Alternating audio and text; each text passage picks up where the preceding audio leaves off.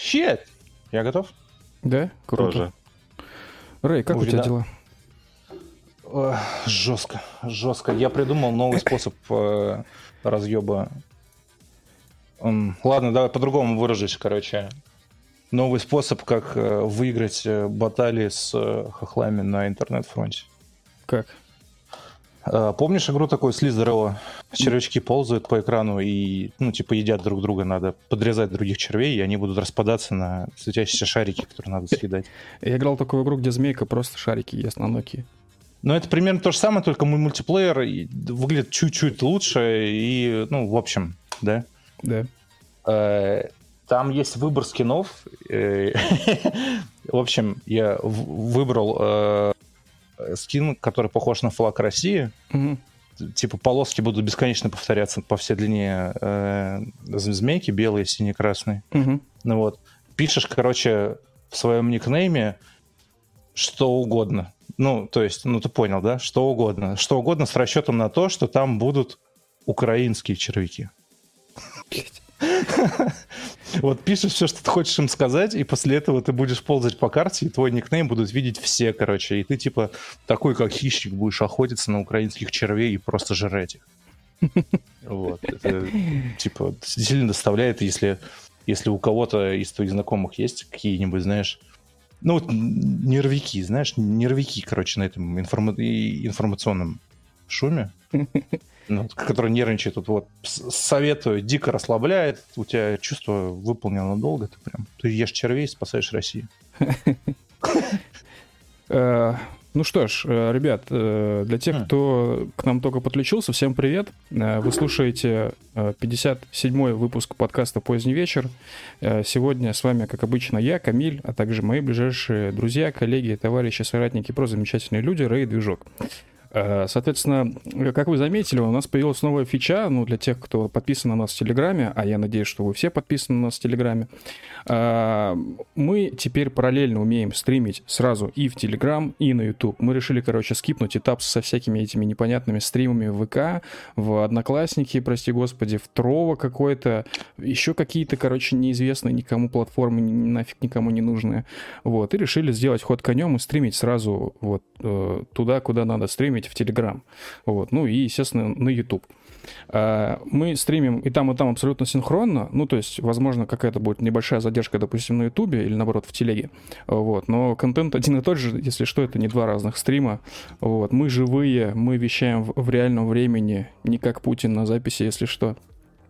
И еще одна фича, короче, мы подключили очень супер крутую вещь через Donation Alerts. Вы теперь можете наклеить поверх стрима любого, любой стикер со срешей. Там есть стикеры, где среша на танке сидит, где звонит как Богданов, где он там с попкой своей стоит, короче, в экран. Есть среша с social credit, там типа плюс четырнадцать, минус четырнадцать и так далее. И у нас на телеграм-канале мы разместили, собственно, гайд, такой корот, короткий видеогайд, как закинуть срешу на стрим.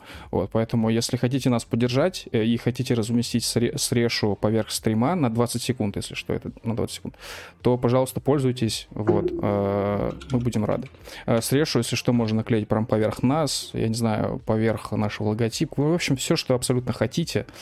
Вот, все так будет работать. Нам сейчас на Ютубе написали, что почему-то в Телеграме звука нет. Ребят, я не знаю, честно говоря, в чем дело. Если у вас тоже у кого-то нет в Телеграме звука, проверьте, в принципе, включен ли у вас этот звук. Вот. И если у вас тоже не работает, то напишите. Мы попробуем что-нибудь сделать, но ничего не обещаю. Пожалуйста, не клейте стикер с расфинизацией мне на голову. Спасибо. Извините. Про... Проиграл немножко.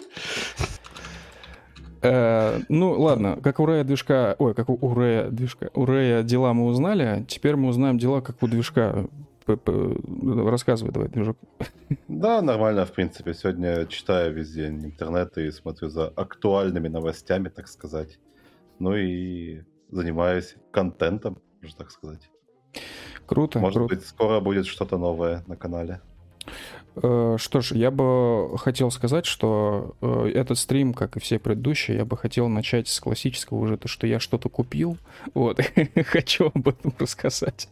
Вот, мне кажется, я слишком много всего покупаю, но, в общем, я продал свой, свою столешницу, да, и купил новую. У меня была давняя мечта купить столешницу из, ну, такого прям куска дерева, то есть, чтобы это была не киевская столешница, которая внутри там такая немного полая, а чтобы это был прям вот, прям вот дерево, короче.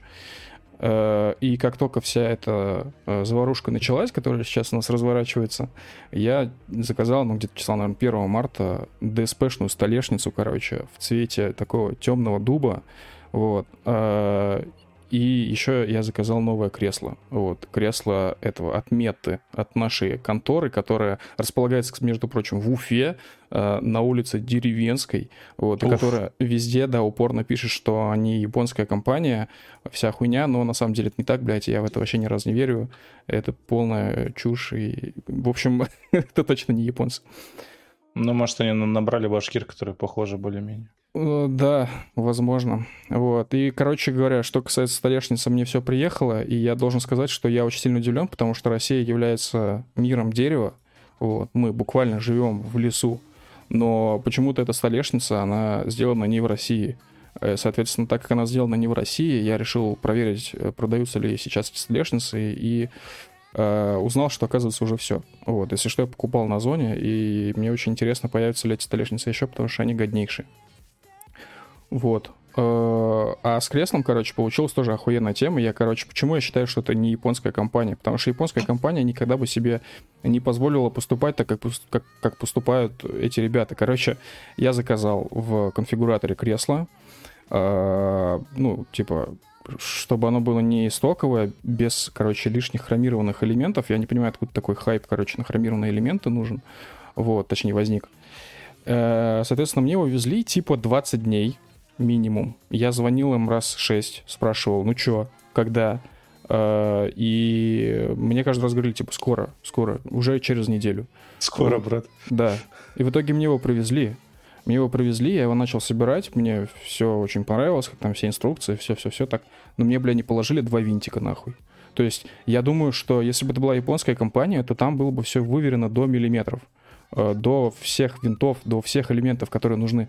И мне не положили два винта, точнее, не два, а четыре винта, на которые крепятся э, подлокотники. Блять. И я такой, типа. А я как бы специально подлокотники заказал, которые типа четыре дэ, они вбок, вперед, назад, наверх, короче, ну, двигаются. И это, по сути, для меня была одна из самых главных вещей этого кресла. Вот. И я этой главной фичой не мог воспользоваться. Ну, естественно, я там, короче, пошаманил немного, там приделал эти подлокотники, написал этим чувакам. Вот, и в итоге через неделю мне дослали винты, но мне было очень обидно. Вот.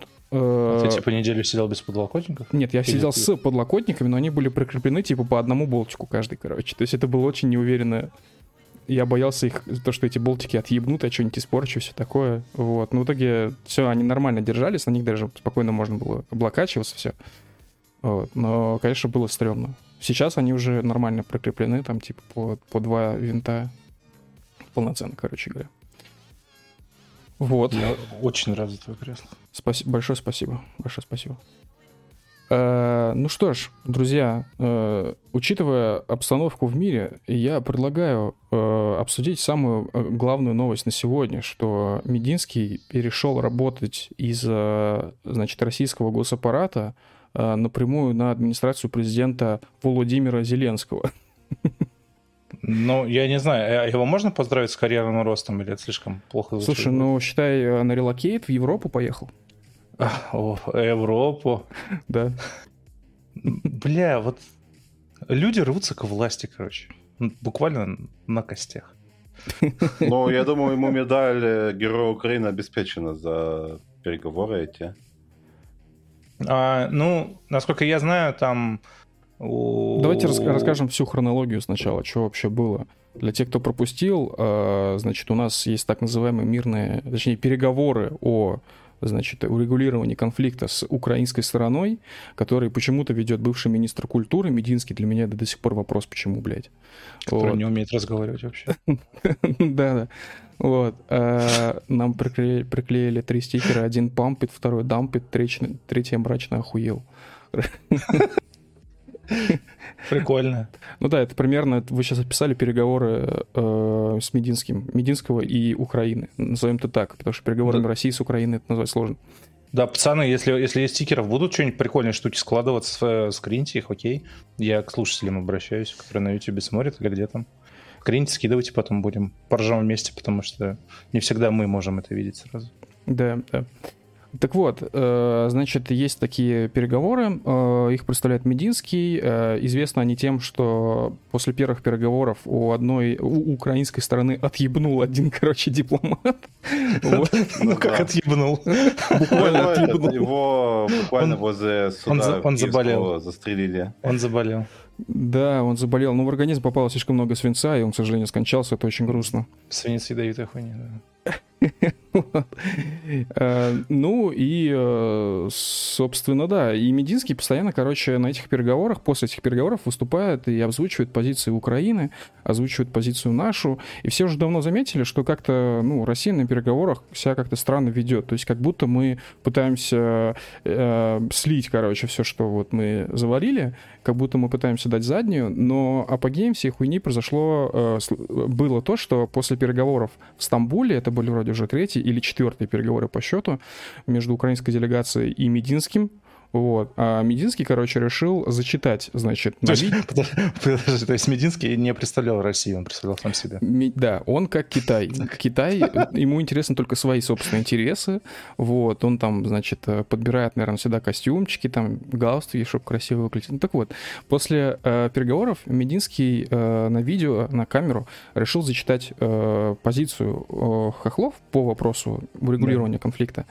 И так уж получилось, что он в этом спиче очень мало внимания акцентировал на том, что это вообще-то положение украинской стороны.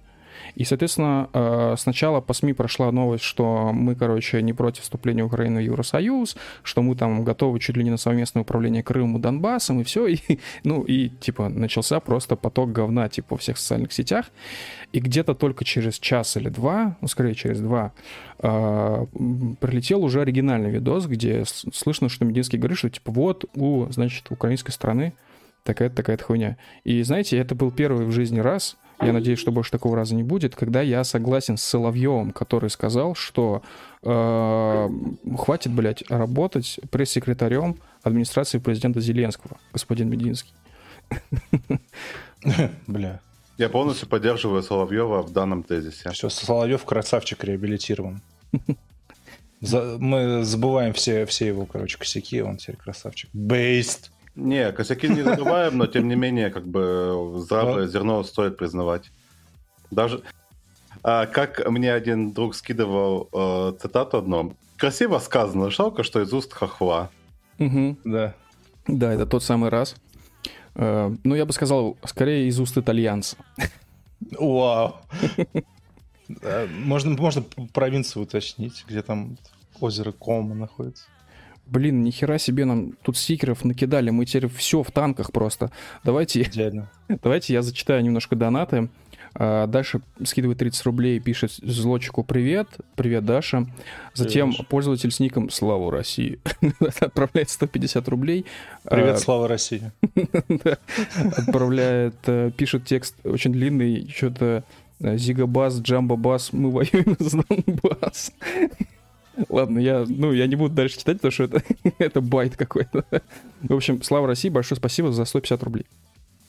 А, ну, я, явно человека в жизни зовут Слава, Вячеслав. А, аноним отправляет тридцать рублей с текстом «Джокер ДНР», да. А, еще раз а, Вячеслав России отправляет сто пятьдесят рублей и пишет «Z». Uh, и Зои Рус отправляет шестьдесят рублей и пишет «Хочу пивка и пиццы». Uh, с этим, кстати говоря, не поспоришь вообще. Я, кстати, только вот пиццу поел прямо перед стримом Папа Джонс. Да, твои переговорные способности уже лучше, чем у Мединского, получается. С тобой согласно больше людей. Слушай, мне еще не нравится, что Мединский выглядит, ну, нереспектабельно, я бы так сказал. На первых переговорах, когда Когда его фоткали, я смотрю, ого, это Мединский, у него лицо, как будто он это там внутривенно базы принял.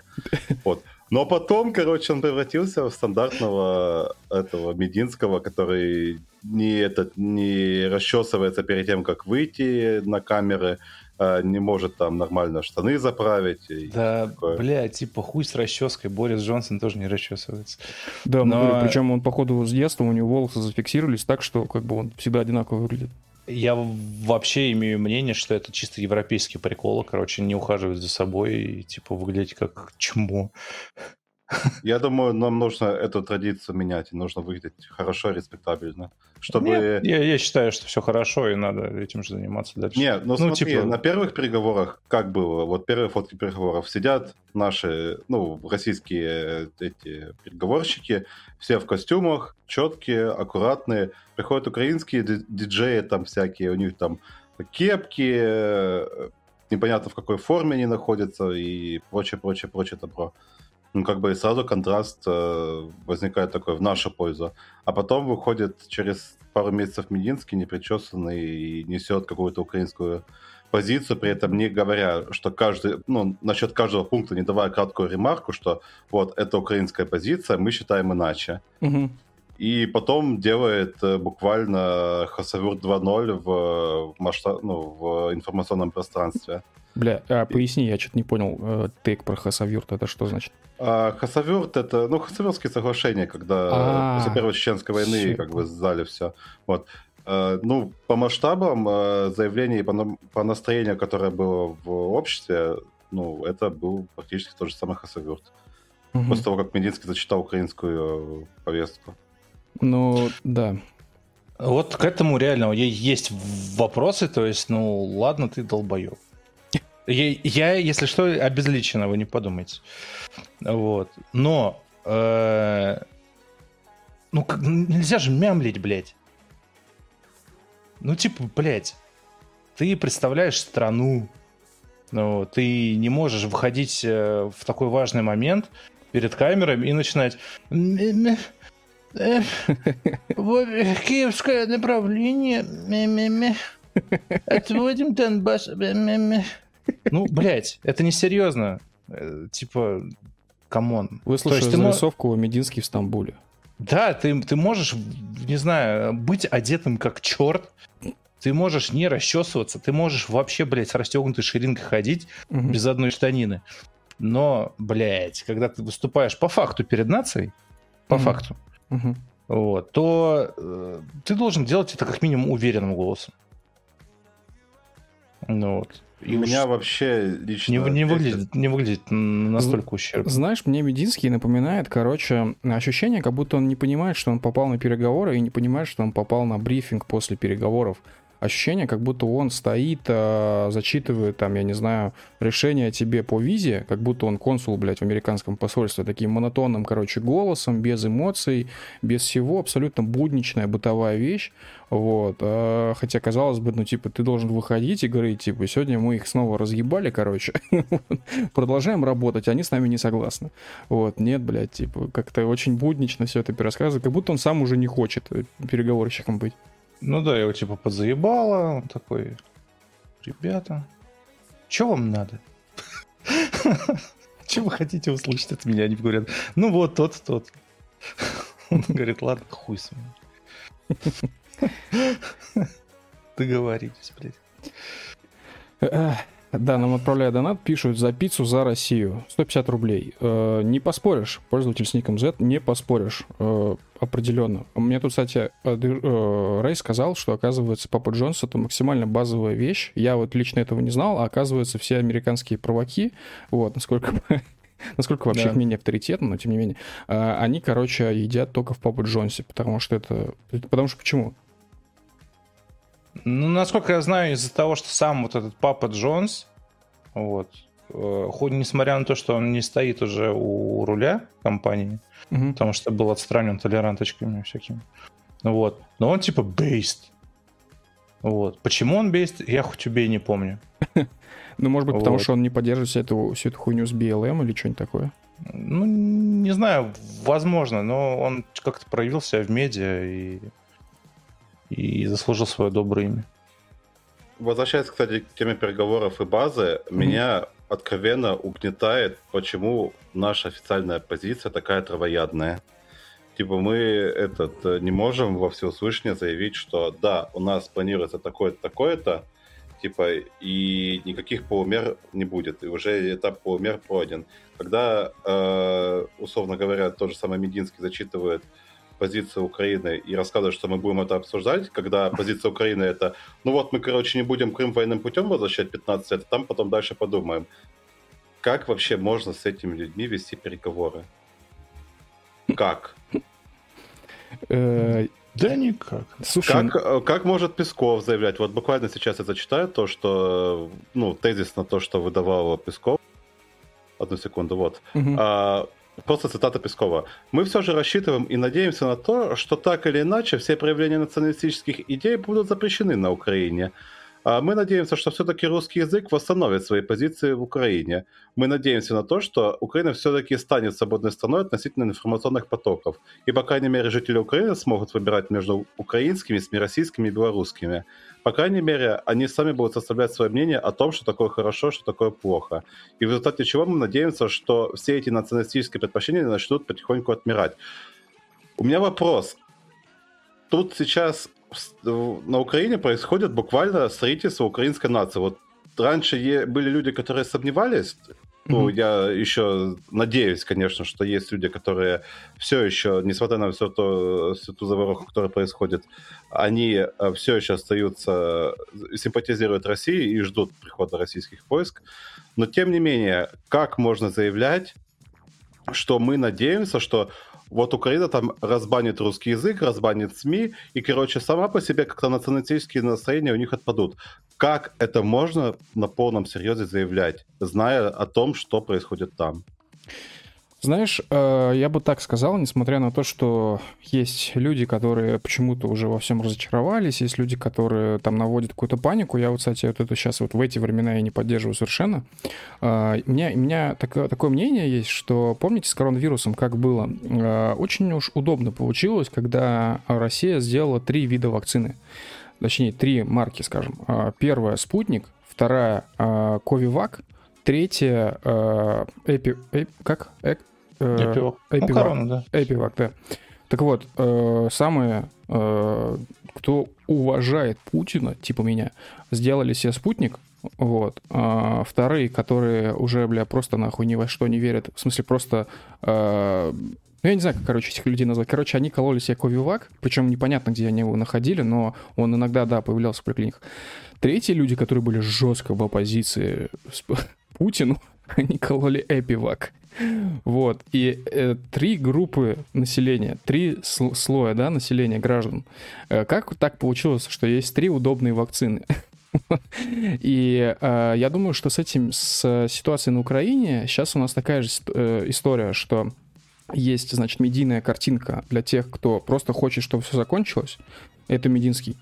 Ну, в смысле, его заявление, вот, э, такие люди спорят Мединского, потому что как только Мединский все это объявил, э, мне даже там написали пару э, знакомых, типа, во, все, наконец-то все заканчивается. Вот. Ну, то есть, ну, вы понимаете.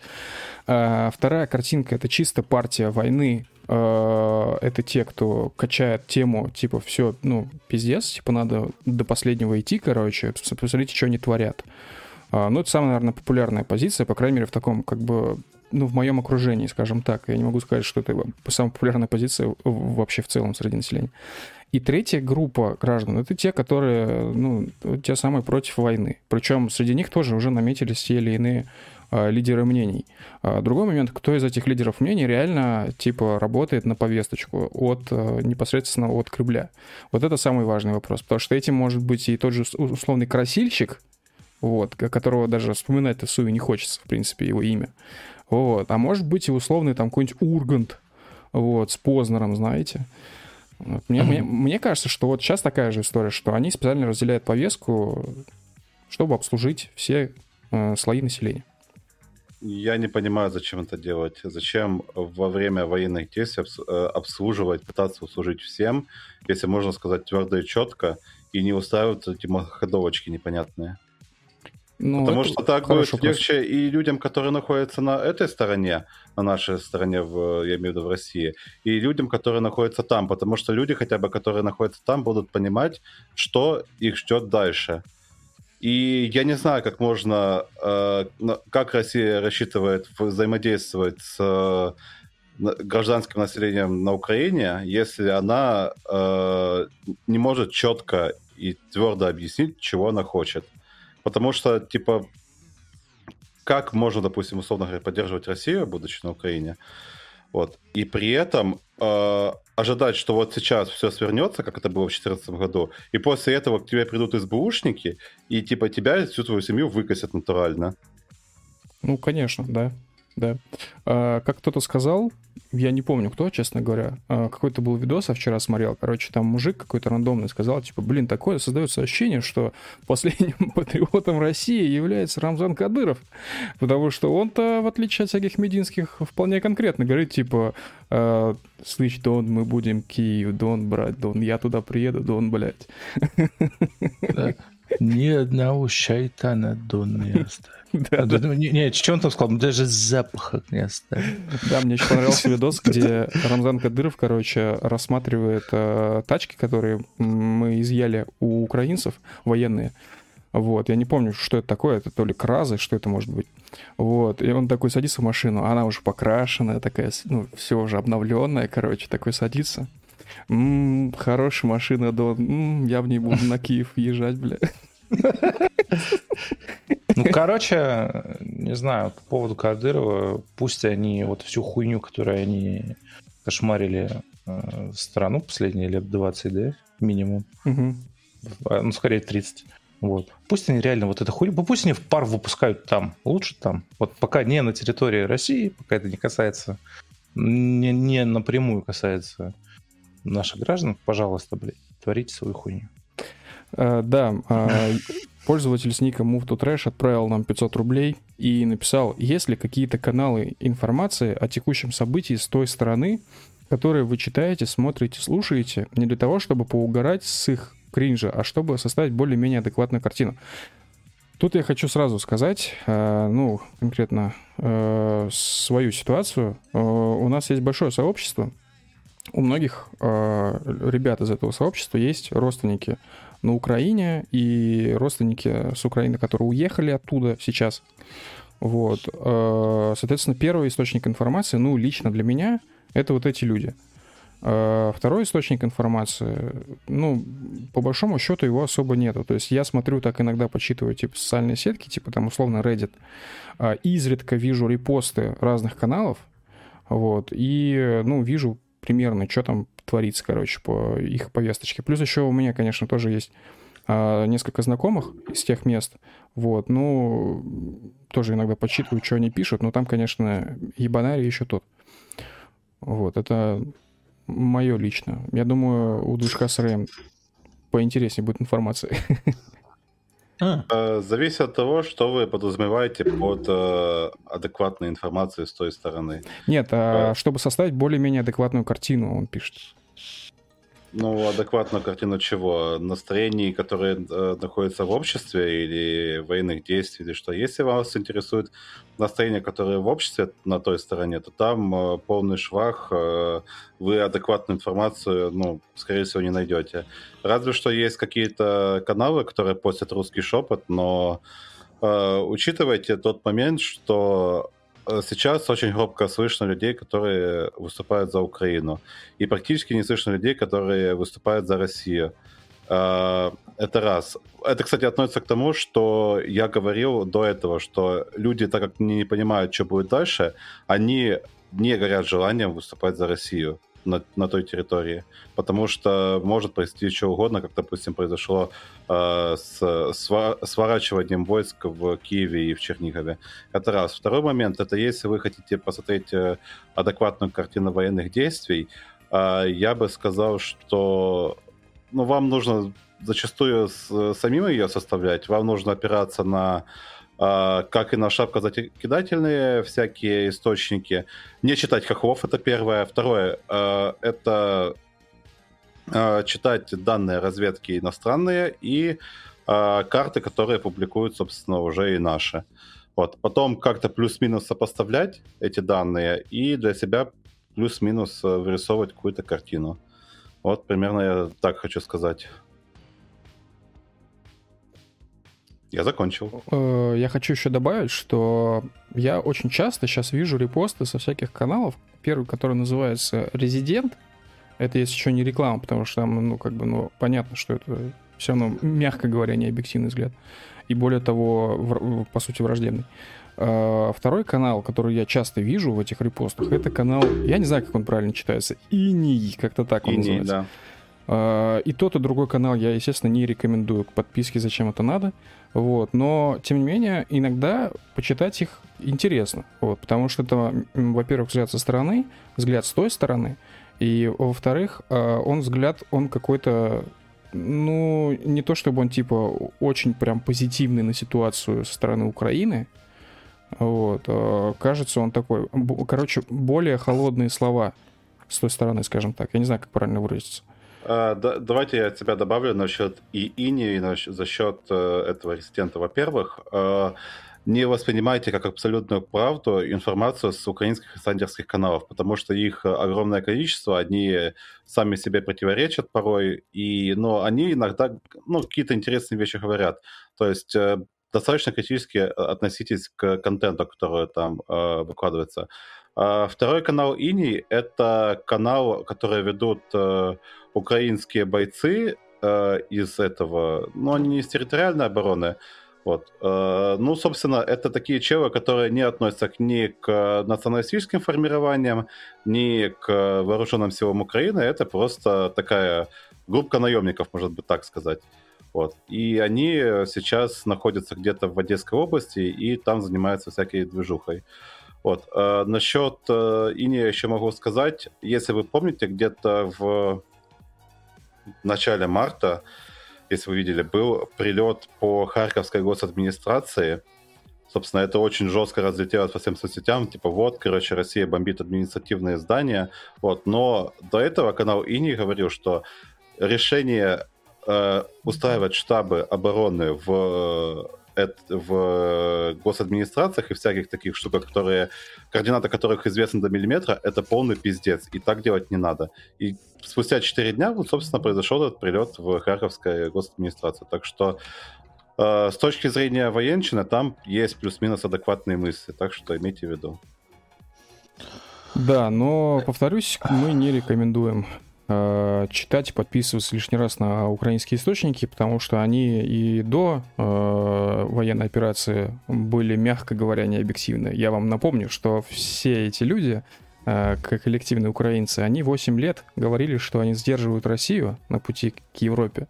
Они уже прямо сейчас, вот в эти часы, ведут с ней борьбу, воюют, и что на Донбассе Россия. Как только действительно Россия пришла, ну, там произошел э, такой красивый обсер, все были шокированы, никто не был готов. Вот, При то том, есть... что истерика по поводу того, что вот Россия вот-вот нападет, была в течение, не знаю, трех месяцев, типа, это началось все, ну, с ноября, начали говорить, вот сейчас Россия буквально вот-вот нападет, нападет, нападет. Ну, блин. Ребят, вот спустя восемь лет войны с Россией, Россия пришла на войну. Выкручивайтесь теперь, делайте что-то с этим. Да, да. А... Ну да, вообще хотел бы сказать, что типа если у кого-то есть какая-то неустойчивая психика по этому поводу, да, если кто-то переживает по этим событиям, то лучше всего не лезть. Да, я лично от себя хочу сказать, что лучше не лезть в этот омут, если вы испытываете какие-то сложности, потому что вас очень сильно затянет, и вам, у вас потом по психике будет очень большой удар. И типа... Вы можете реально стать, ну, лютым свинорезом, можно так сказать, наговорить лишнего, поссориться э, с, со своими друзьями, знакомыми на почве того, что они, ну, даже если не поддерживают, скажем так, спецоперацию, ну, допустим, если они недостаточно рьяно поддержат операцию, вы тоже можете с ними вполне поссориться. Поэтому пытайтесь, если вы чувствуете, что у вас есть какие-то проблемы, не э, пытайтесь э, усугубить ситуацию. Да, да, всяких каналов. Да я даже не про это говорю, я это к тому, что на каждой войне пытают людей массово, на каждой. Э-э- на каждой войне, типа, умирает там в разы порядки больше людей, чем планировалось изначально.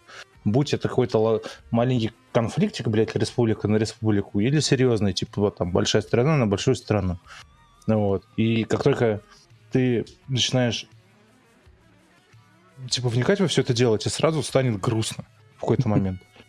Поэтому Конечно. Надо выбирать, либо у тебя какая-то, ну, устойчивость, либо ты готов, да, я хочу сказать, либо ты готов, короче, к таким новостям и готов воспринимать их трезво и адекватно, ну, типа, ну да, то есть где убивают? Это война вообще-то. Да. Вот. Либо лучше вообще не открывать всю эту тему, как-то пытаться дистанцироваться от этого, либо, не знаю, смотреть телевизор, как бы, иронично, потому что масс-медиа обычно и, и работают на то, чтобы успокоить среднего гражданина теми или иными способами. Ну и плюс они не выкладывают полную жесть, которая происходит. Хотя, с другой стороны, э, я тут телевизор не смотрел уже тысячу лет. Телевизор. Телевизор, да. Даму сердце мое ездила к родственникам, и там был включен телевизор. Вот, и... Она поскроллила каналы, и она говорит, что убрали все, всю развлекаловку, которая была, и оставили только эти ток-шоу, короче. То есть это долбежка с утра до вечера. Зачем? Может, это какой-то скрытый коварный план, может, это эн эл пэ. Ну вот, я не понимаю. Потому ну, что... Подготовка по... населению к тому, что происходит. И... К свинорезу, в смысле? Ну, хотелось бы, конечно, но судя мы по тому, что... Мы ни к чему не призываем, если что. Это все постановка. Я имею в виду, что этот, хотелось бы, чтобы это была подготовка к тому, что будет дальше, но с учетом того, что, э, как бы так сказать правильно, официальные лица не могут четко определить позицию, которую они занимают, как бы, ну, это вызывает диссонанс. Я это к тому, что как так... Э... Там, скорее всего, даже половина людей еще с тех времен работает на... на как это медиа назвать? В телевизоре, короче. Угу. Вот. Как так на сто восемьдесят градусов сменилась повестка с Лебединого озера, когда в стране происходило что-то сомнительное? Угу. Да? Когда реальную повестку взяли, выключили и, по- и поставили Лебединое, блядь, озеро. Вот. Максимально человую хуйню, блядь, под нее только траву курить, простите. Вот.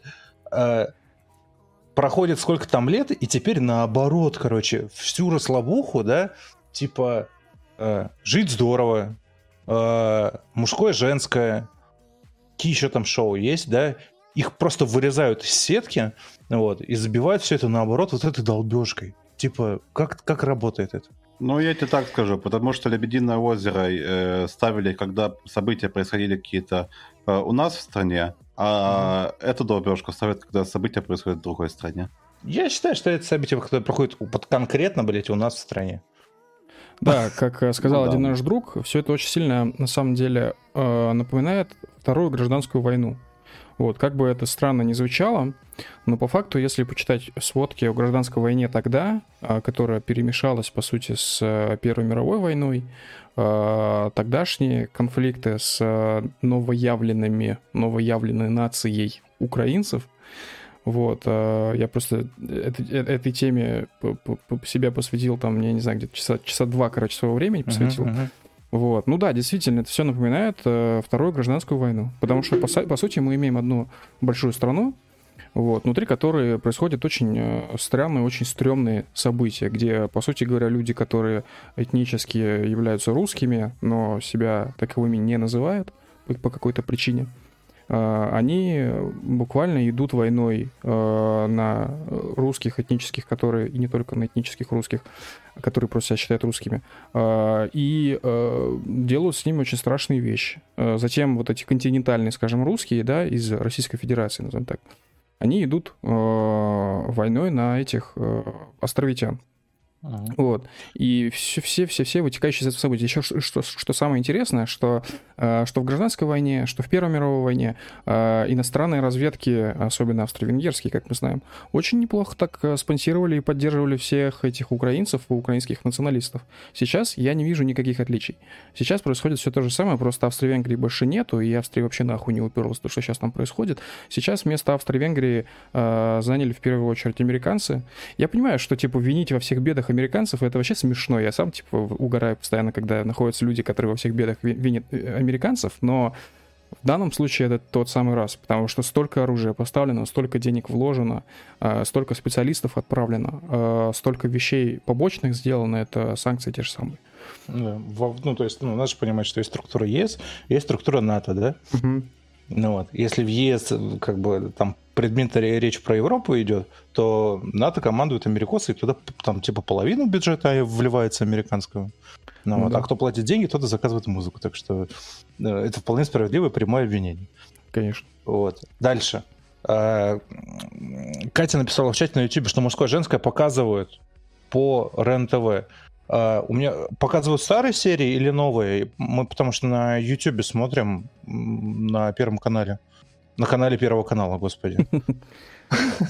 Вот. Очень давно не видели новых серий, очень скучаем. Ну вот, мы дебилозависимые. Дебилозависимые. Одебилившие. Одебилившие, абсолютно. Не можем жить без мужского и женского.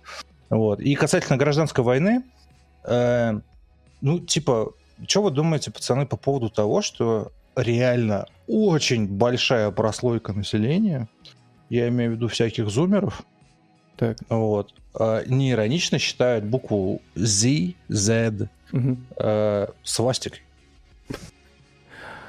Э, ну... Начина... Нач... Начиная от, например, моей сестры, младшей, вот, к сожалению, и заканчивая Ройзманом, прости господи. Блядь. Ну, зумер, это... зумер Ройзман. Это да. Следствие продолжительно долгой работы, так сказать, либеральной общественности над населением, помноженное на недоверие к нашим властям, помноженное на реальную обстановку в экономике в России. Поэтому, как бы, им что-то скормили, то, что вот за это с Востона. Они такие, да, да, давайте, короче, мыслить не критически, давайте мыслить лозунгами, которые нам высирает э, какой-нибудь условный Максим Кац. Слушайте, ага. ну давайте э, посмотрим со стороны данную ситуацию, как мы умеем, с, с немного с иронией. Ну типа вот представим, что мы подросток, э, Ройзман. Зумер, да? Запутался в Твиттере вчера, да? Да-да-да-да-да. Мы смотрим, короче, на букву Z, где она применяется. Она, значит, нарисована на технике. Ну, у немцев была нарисована не свастика, там был нарисован крест. Ну, окей, допустим, была нарисована свастика. Z хуярят сейчас в виде нашивок на форму. Что ж, со свастиками это было. Затем Z, ну не клеят, так, ну можно сказать, клеят в виде вывесок на всякие государственные здания, mm-hmm. транслируют большими проекторами на всякие здания, заказывают рекламу на огромных просто билбордах с буквой Z. Что ж, ну это тоже прямая аллегория на э, фашизм, да, на нацизм и, и пропаганду, которая работала в фашистской Италии и нацистской Германии. Вот, в принципе, похоже. В принципе, похоже. Только это... Но ведь это стебализм, блядь, который в каждой уважающей стране есть. Я хочу сказать, вот, относительно свастонов, если их не подкреплять какой-то идеологией, условно говоря, это охуеть какая мощная маркетинговая штука. И вот зетки это тоже примерно из того же разряда. Просто есть такой символ, под которым, условно говоря, нацисты со свастонами ходили убивать наших солдат, а есть... символы типа зетки, которые, под которые используют наши уже солдаты, которые отстаивают наши интересы в другой стране. И типа нет ничего зазорного в том, что люди, которые поддерживают наших ребят, которые сражаются в другой стране, используют бы эти символы. И типа я бы хотел сказать зумерам, что вы бы лучше книжки по истории почитали, вместо того, чтобы слушать какие-то охеренные стримы э, либерах, э, и ознакомились бы хотя бы с предметом того, о чем вы говорите. Пожалуйста. Ну, ты когда им говоришь читать книжки по истории, слушай, ну, ты и делай скидку на то, что вот у нас есть один а, знакомый, да, он решил почитать историю Чеченской войны. И купил книжку Бабченко, блядь. Ой, ну... Это, да. Да, еще один, как бы... Еще один момент по опыту хочу сказать. Не читайте, пожалуйста, украинские учебники истории. Никогда не читайте. Читайте Бабченко, блядь, пожалуйста. Короче, вот, вот этих «но» будет очень много. Ты если говоришь читать историю, то ты делай этих много «но», как бы.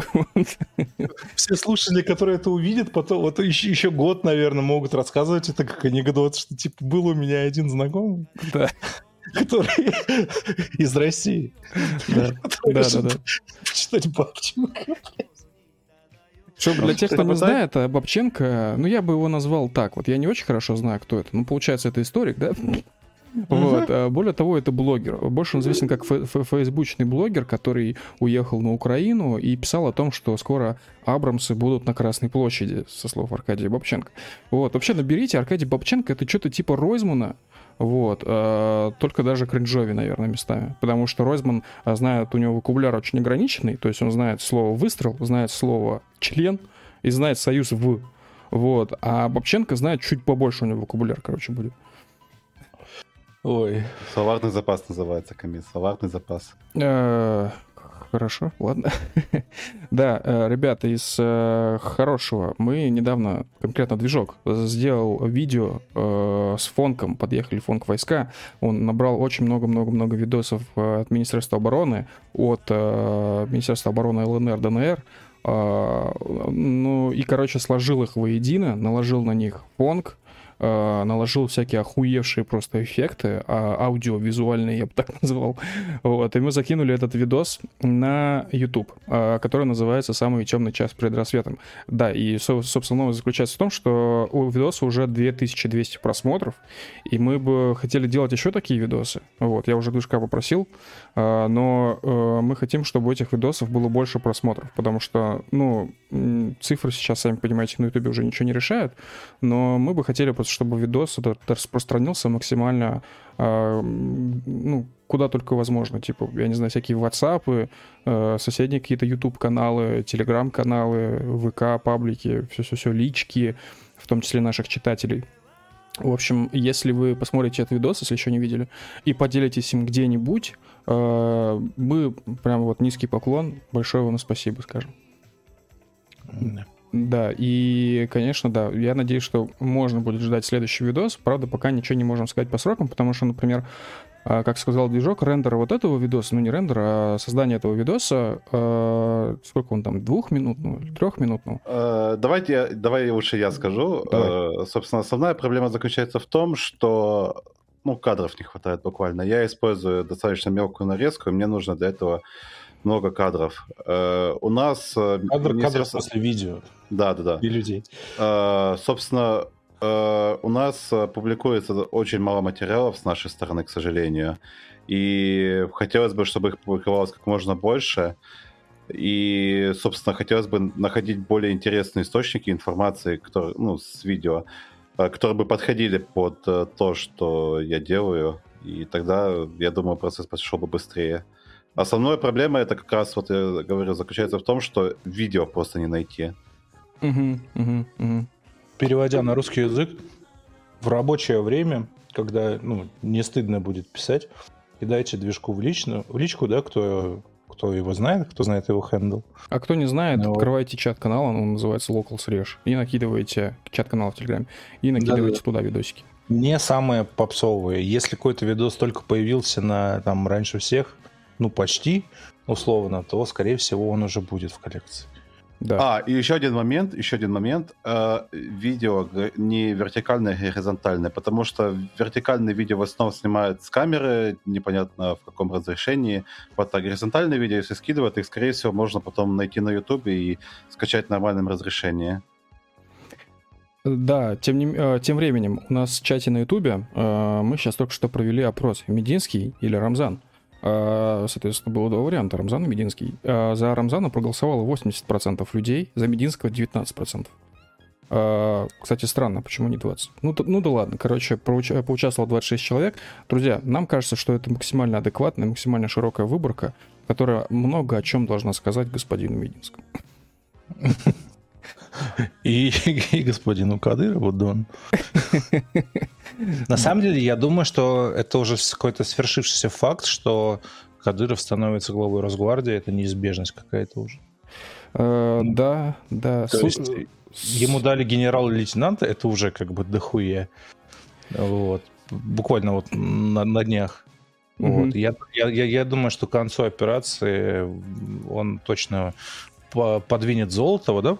Золотова же у нас... Да, да, да. Тем более, что они уже там в десна лобызаются давно. Вот. Он будет главным, его поставят на полицейскую операцию в Украине. Вот. И все бандеро-фашистские переможные ребята вот, взвоют.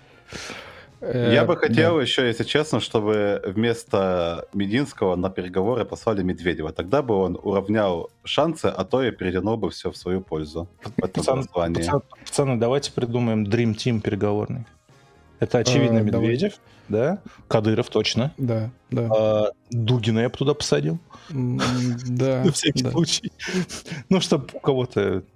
Ну, типа ай кью, чтобы поднять общее. А сколько людей нужно в этот Dream Team набрать? Пять или шесть? А, да похуй. Слушай, я бы еще сюда, знаешь, кого добавил? Сейчас внезапно будет Каца, потому что Кац умеет, когда с людьми разговаривает, на них смотреть так, как будто они все тупые пидорасы, говно, блядь, недостойны ага. вообще его великих мыслей. То есть, соответственно, Кацу мы не разрешаем ничего говорить от себя, мы даем ему бум- бумагу, он смотрит на делегацию Украины, и те просто понимают, что, ну все, блядь, это конец. Что какой? Движок, кого ты хотел предложить? Это будет, конечно, немного странный мой выбор, но я бы предложил кого-нибудь из экономистов добавить туда. Путин. Чего? До чего? Ну, собственно, нам бы экономику тоже поднимать у обеих стран после того, как все это закончится.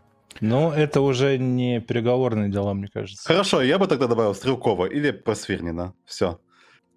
Да. Чтобы, чтобы не было ни у кого... Я бы поставил Стой, Стрелкова... Кресло. Нет, я бы поставил бы Стрелкова, короче, за спиной с автоматом, чтобы он говорил «Мобилизация, мобилизация, мобилизация, нам нужно брать Львов, мобилизация». И стоял, смотрел, чтобы никто, ни у кого в мыслях не возникло бы там сказать «А давайте-ка мы с украинскими партнерами, ну, будем как-то договариваться». Слышь, Гоблина предлагают. Блять. Жестко. Я, короче, Идеально. смотрел видос э, наш э, с фанк-войсками, и у меня был включен автоплей, ну, дальнейший, дальнейших видосов, которые рекомендует YouTube. У меня после этого включился Гоблин, блядь. Годнота, годнота, реально. Гоблача надо брать обязательно. Причем все, он бы взял все... своих хрюшек этих, которые делают... Весь... Да-да-да-да-да-да. Вместе с Гоблачом, короче, надо весь любовный треугольник туда приглашать. Ага. Вот. Ну, вы поняли, о ком я. И чтобы они все в какой-то момент доставали, короче, неожиданно трех резиновых свиней и начинали жестко пушить их. Еще тогда можно было бы и Позднякова закинуть туда, чтобы он говорил: «Ну что, сука, отсосали, я вам все говорил, говорил же, говорил». Просто представь, короче, вот этот Dream Team выкладывает свои, короче, позиции касательно происходящего, да, договорные. И потом в тот момент, когда украинская делегация должна отвечать, вот, как только эти, короче, останавливаются, вот, украинцы начинают говорить, и Гоблач начинает с трех свиней наваливать сразу, короче, вот это мешаем говорить просто. Насколько вообще, э, я бы так сказал, как это правильно слово подобрать, негуманно, насколько вообще нормально на переговоры с хохлами тащить э, Гоблина со свиньями? Они же там уже есть. Может просто нажимать на хохол. Жесть, жесть. Мы никого не оскорбляем, если что, на этом стриме. Да. Вот. Нам а, сейчас а, Женя Логинов пишет в чате на Ютубе: «Камиль, ты думаешь, что Кац с Кадыровым и Дугином доедет до места переговоров?» Жень, ты не понимаешь уровень многоходовочки. В этом и суть. Э, если Кац не доедет, ну что ж, он свою Они... задачу выполнил. Если Кац Они... доедет, он тоже свою задачу выполнит, понимаешь? Они не будут знать просто, что они в одной делегации находятся. Блять. Им не скажут, они приедут с, с разных сторон, короче, к этой Беловежской пуще, или где они там, или в Турции, где там следующие переговоры будут. Вот. И они буквально встретятся первый раз перед хохлами. Да, было бы, конечно, красиво. Э-э- да, друзья, напоминаю, что на стрим можно поверх наклеить любой стикер со, с решей, в том числе стикер с танками и расвинизацией. Вот, рекомендую, отличная вещь. Только, пожалуйста, не наклеивайте его мне на голову. Я уже достаточно расвинизирован. Спасибо. Да, движок. Не, причем он, он, он за наших, он наш. Слушайте, тут Медведев зарегался в телеге. Как, Бо... вы, как, как вы думаете, Отвечаю. это реально он ведет канал? Я думаю, я думаю, что спичрайтер ему приносит текст, он его пробегает глазками, вот, и ищет, э, он как компьютер, он ищет ключевые слова, типа, там, американцы, там, типа, позор, ну, ты понял, вот. После этого утверждает, короче, это, все, все, все это дело, и я точно знаю, что просмотры он смотрит сам своего айфончика, он что-то обновляет каждый раз страничку, вот, и смотрит. Я хочу в это верить, я хочу, хочу верить в то, что Медведев имеет непосредственное участие, потому что контент, который туда заливается, я не перестаю восхищаться. Типа, где он был все это время? Я хочу отметить, что когда Медведеву подарил Стив Джобс iPhone, у Медведева тогда в России была какая-то большая пресс-конференция с блогерами, на которой, между прочим, был Руслан Усачев. Вот, и все такие друзья. Вот, так он на этой пресс-конференции публично при всех зарегистрировался в Твиттере. И этот Твиттер ввел, ну, по крайней мере, первое время сам очень было похоже на то. Потому что там такие твиты были, ну, типа, видно было, что такое уже. Бумерок, короче, пишет. Вот, я надеюсь, что с телегой хотя бы половину постов он пишет сам, и что это действительно его мысли, а не там какие-то непонятные спичрайтеры. Ну, слушай, даже если это не его мысли, но спичрайтер у него явно на уровне. Не какой-то там, типа, а, ну, челы, которые постят эмодзи с двойным яблочком, это великого стоит. Сука. Я, кстати, до сих пор на Медведева не подписан в телеге. Сейчас попробую. Я подписался, как только он первый пост выложил, потому что Дмитрий Медведев мой президент. Я это говорил еще в восьмом году, когда еще учился на Украине. Вот. И я даже на какой-то из, не знаю, по-моему, уроков истории делал доклад по поводу грузинской войны и прочего добра. И говорил, что вот такой чел, это тот человек, на которого стоит равняться политикам. Я смотрел, короче, на ТГ-стате угу. динамику подписок. Ну, естественно, там накручено. Угу. Вот. Но достаточно неплохие просмотры органические. То есть, ну, то есть то, сейчас у него сто восемьдесят пять тысяч да. подписчиков, и я думаю, что накручено там не так много на самом деле. Ну, слушай, я вот смотрю по количеству просмотров, вот, допустим, взять этот пост, где он говорит, лучший способ оставить Европу без газа, я его протестирую, если вы не против. Пожалуйста. Заморозить Северный поток-два, заморозить активы Центрального банка России, заявить об отказе от российского газа на ближайшие пару лет, отказаться от приобретения рублей для платежа за газ по курсу валюты контракта и провести обыски в офисах Газпрома. Молодцы, мудрые решения европейских политиков. У этого поста э, полтора миллиона просмотров. Если вы не поддерживаете то, что сейчас было озвучено, покиньте чат. Вообще пиздец. Я даже не знаю, что сказать. Сапш. Давайте немножко отвлечемся от этой истории. Короче, я не знаю, много ли среди нас таких людей, но, в общем, я собрался с силами, оформил карту Газпромбанка, виза, если что, обычную. Mm-hmm. Поверх нее в приложении Газпромбанка я оформил UnionPay. UnionPay рублевый и долларовый. И проверял оба на работу в иностранных сервисах. И вот что я хочу сказать. Не то, чтобы я много где что-либо оплачивал, но там, где я пытался, а это конкретно DigitalOcean, серваки, Hetzner, немецкий сервис, тоже серваки, и третий, там еще там один сервис есть по сжатию изображений, но это не важно название. Короче, везде эти UnionPay не принимаются. Mm. Вот. То есть я, честно говоря, не вижу смысла в оформлении UnionPay. Если кому это было интересно, и кому, в принципе, интересна тема, я бы хотел сейчас озвучить очень важную вещь. Ну, вы сами знаете, да, то есть не то, чтобы мы часто делали покупки все за, за рубежом, но иногда это нужно делать. Так вот, ради таких случаев я предлагаю всем сейчас э, собраться, взять э, яйца в кулак, вот, э, найти себе казаха или армянина, или э, азербайджанца. Вот. Да, и, ну, лучше казаха. Сейчас расскажу, почему. И оформить в казахстанском банке э, на себя, на себя как физлицо, себе карточку. Зачем вам в этой схеме человек на месте? Э, Затем, чтобы он, э, вы ему отправите доверенность на предоставление ваших интересов, вы отправите ему сканы своего паспорта, и это должен быть не рандомный, то есть человек казах. и вы пойдете, точнее, он пойдет вместе с этими документами в банк, все на вас э, оформит, но я сейчас совсем уж обобщаю, слишком это все просто на словах. И вы получите карту Visa или MasterCard, которая будет работать везде. Я, к сожалению, сам так до сих пор не сделал, потому что это довольно накладная история. Не так уж у меня много э, друзей из Казахстана. Которым а, можно отправить свой паспорт. Да. Ну, то есть, скажу так, если бы у меня их было много, даже если бы это были плюс-минус там чужие люди, ну, с которыми я просто так как бы знаком шапошно, я бы был бы готов им все это отправить. Вот. А, ну, не думаю, что это что-то сильно страшное. Вот, ну, представим, что я с человеком, допустим, общался полгода в интернете, но, наверное, уж там ничего страшного не кроется, короче, за этой аватаркой. Но, к сожалению, даже таких людей очень мало. Вот, если у вас такие люди есть, поздравляю, вам повезло, и вы можете спокойно вот такую схему провернуть. И я советую сейчас это делать как можно скорее, потому что Казахстан, несмотря на просто величайшую помощь для правительства Токаева от ОДКБ и конкретно от Российской Федерации, правительство Токаева идет нахуй. Вот, потому что они... Поддерживаю. Да, потому что они виляют жопой до последнего и говорят, что не будут, премьер-министр сказал, что не будут Казахстан быть э, местом, инструментом для обхода санкций э, России. Потому что сами не хотят попасть под санкции.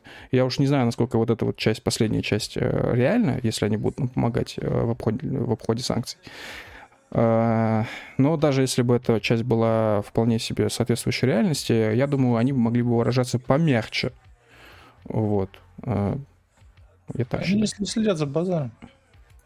Что а... этот казах себе позволяет? Да, в чате на YouTube пишут, должен гражданин Казахстана или этнический казах. Неважно. Главное, чтобы этот человек был на месте. Чтобы... Нет, ребят, только этнические казахи. Для открытия счета в банке вам необходимо, чтобы казах предоставил генеалогическое древо свое до пятого колена. Или ДНК-тест. Да, да, да. То есть там из определенных жузов только принимают заявки. Да, то есть там в банк заходишь, тебя спрашивают, сколько сур знаешь, сколько сур знаешь, аятов из Корана. Если ошибаешься, короче, говоришь цифру меньше таргетной, то тебе пиздец. Таргетные цифры аятов. Неплохо. Да, да. В общем, да, вам просто нужен человек на месте. Насколько я знаю, это даже не обязательно должен быть гражданин Казахстана. Просто чтобы он представлял ваши интересы с вашей доверенностью, нотариально заверенной. И более того, эту доверенность еще нужно перевести на казахский язык. Это сложно, я понимаю, это заморочно все. Но вам это пригодится в любом случае. Вы еще поменете добрым словом. Вот, скажете, вот как же хорошо, что мне посоветовали это сделать сейчас. Потому что уже завтра хрен знает, что с этой лавочкой будет. Мне кажется... Ребят, нотариально это... заверенный перевод делается буквально там за... час, я вам так хочу сказать, поэтому не парьтесь по этому поводу. Угу. Ну да, ну я бы сказал, что люди, наверное, больше парятся из-за того, что типа деньги нужно платить, куда-то идти, вся хуйня, а это всем лень делать. Вот сейчас эту лень нужно отложить. Вот, ну а как вы часть. хотели? Типа, если вы хотите получить какую-то плюшку, вам нужно заморочиться. Извините, но так Конечно. это работает в реальной жизни. Конечно. Э, да, вообще в целом, говоря так, в коротко, Union Pay — это нихуя не панацея, и Union Pay — это, мягко говоря, не э, такой удобный финансовый инструмент, как карты, как платежная система МИР. Потому что, ну, как минимум, в Union Pay невозможна такая вещь, как мгновенные переводы типа по номеру телефона и так далее. То есть, ну, э, я не знаю, я сейчас очень по-дилетантски объясняю, но Union Pay довольно такой, ну, архаичный, короче, в чем-то. Uh-huh. То, то есть, если бы м, платежная система МИР была хотя бы, ну, не в восьми, а, допустим, в пятидесяти странах, то, конечно, мы бы себя ощущали сильно лучше, потому что, ну, по факту мы бы имели старый банкинг, привычный нам еще до санкций, э, просто в чуть меньшем количестве стран. А Но, сейчас... с другой стороны, если бы МИР был в пятидесяти странах, то его бы просто взяли бы и отрезали. Нет, не факт. Почему? Почему? А что нет? Ну, uh-huh. а просто сказали, а вот мы больше, короче, карты МИР не обслуживаем, гуляйте. Слушай, Чем ну мешает? Тут уже по ситуации надо смотреть. Ну, конечно, все возможно. Что-то я еще хотел сказать. Я еще хотел добавить, что покупки за рубежом никто не отменял, и если вы, вы хотите пока нормальный доллар, вряд ли, конечно, он уже пойдет снова наверх так сильно, как было, но, в общем, пока нормальный доллар, возможно, он даже станет лучше. Если вы хотите купить какой-то iPhone, что-то такое именно за рубежом, по их ценам, За, за, условно там за доллар, я тут узнал, что, оказывается, есть новый, недавно запущенный сервис от Сдэк, он называется Forward. Это типа бандерольки, типа вот такого плана сервисов, только тип, ну, только как бы это сдэк, соответственно, доверия, наверное, чуть побольше будет. Потому что я вот сколько раз рассказывал про бандерольку, э, сам несколько раз похожими сервисами пользовался. Так вот, сколько я, раска- я рассказывал, мне ребята часто говорили, типа, вот, из бандерольки там частенько воруют, э, приходят пустые коробки, вся хуйня. Вот мне кажется, что со, со сдэком, наверное, такой фигни не будет. Плюс еще, наверное, там тарифы чуть поменьше. Вот это, к сожалению, я не сравнивал. Вот, но, в общем, если что, знаете, есть Deck Forward, можно им пользоваться. И он работает, главное, он работает. А, плюс еще по поводу оплаты. А, у таких сервисов всегда есть функция байера. Вот, то есть вы можете скинуть им ссылку, что нужно купить. Они, они купят, и потом вам пришлют нормальную форму оплаты, которая работает с нашими картами. Вот, так что рекомендую, советую. Тем Deck, короче, через Deck покупать. Да, блять, это прям самое боль на самом деле. Я так хотел купить Steam Deck. Но, знаешь, мне становится легче от осознания, что Центробанк держит рубль, о, точнее, держит, как правильно сказать, ну, рубль, наверное, да, не доллар же. Вот, короче говоря, курс доллара, все это благодаря ЦБ, судя по всему. Поэтому у меня есть надежда, что доллар не полетит вверх снова в цене, как это было типа буквально пару недель назад, когда он стоил сто тридцать пять, да, рублей. Mm-hmm.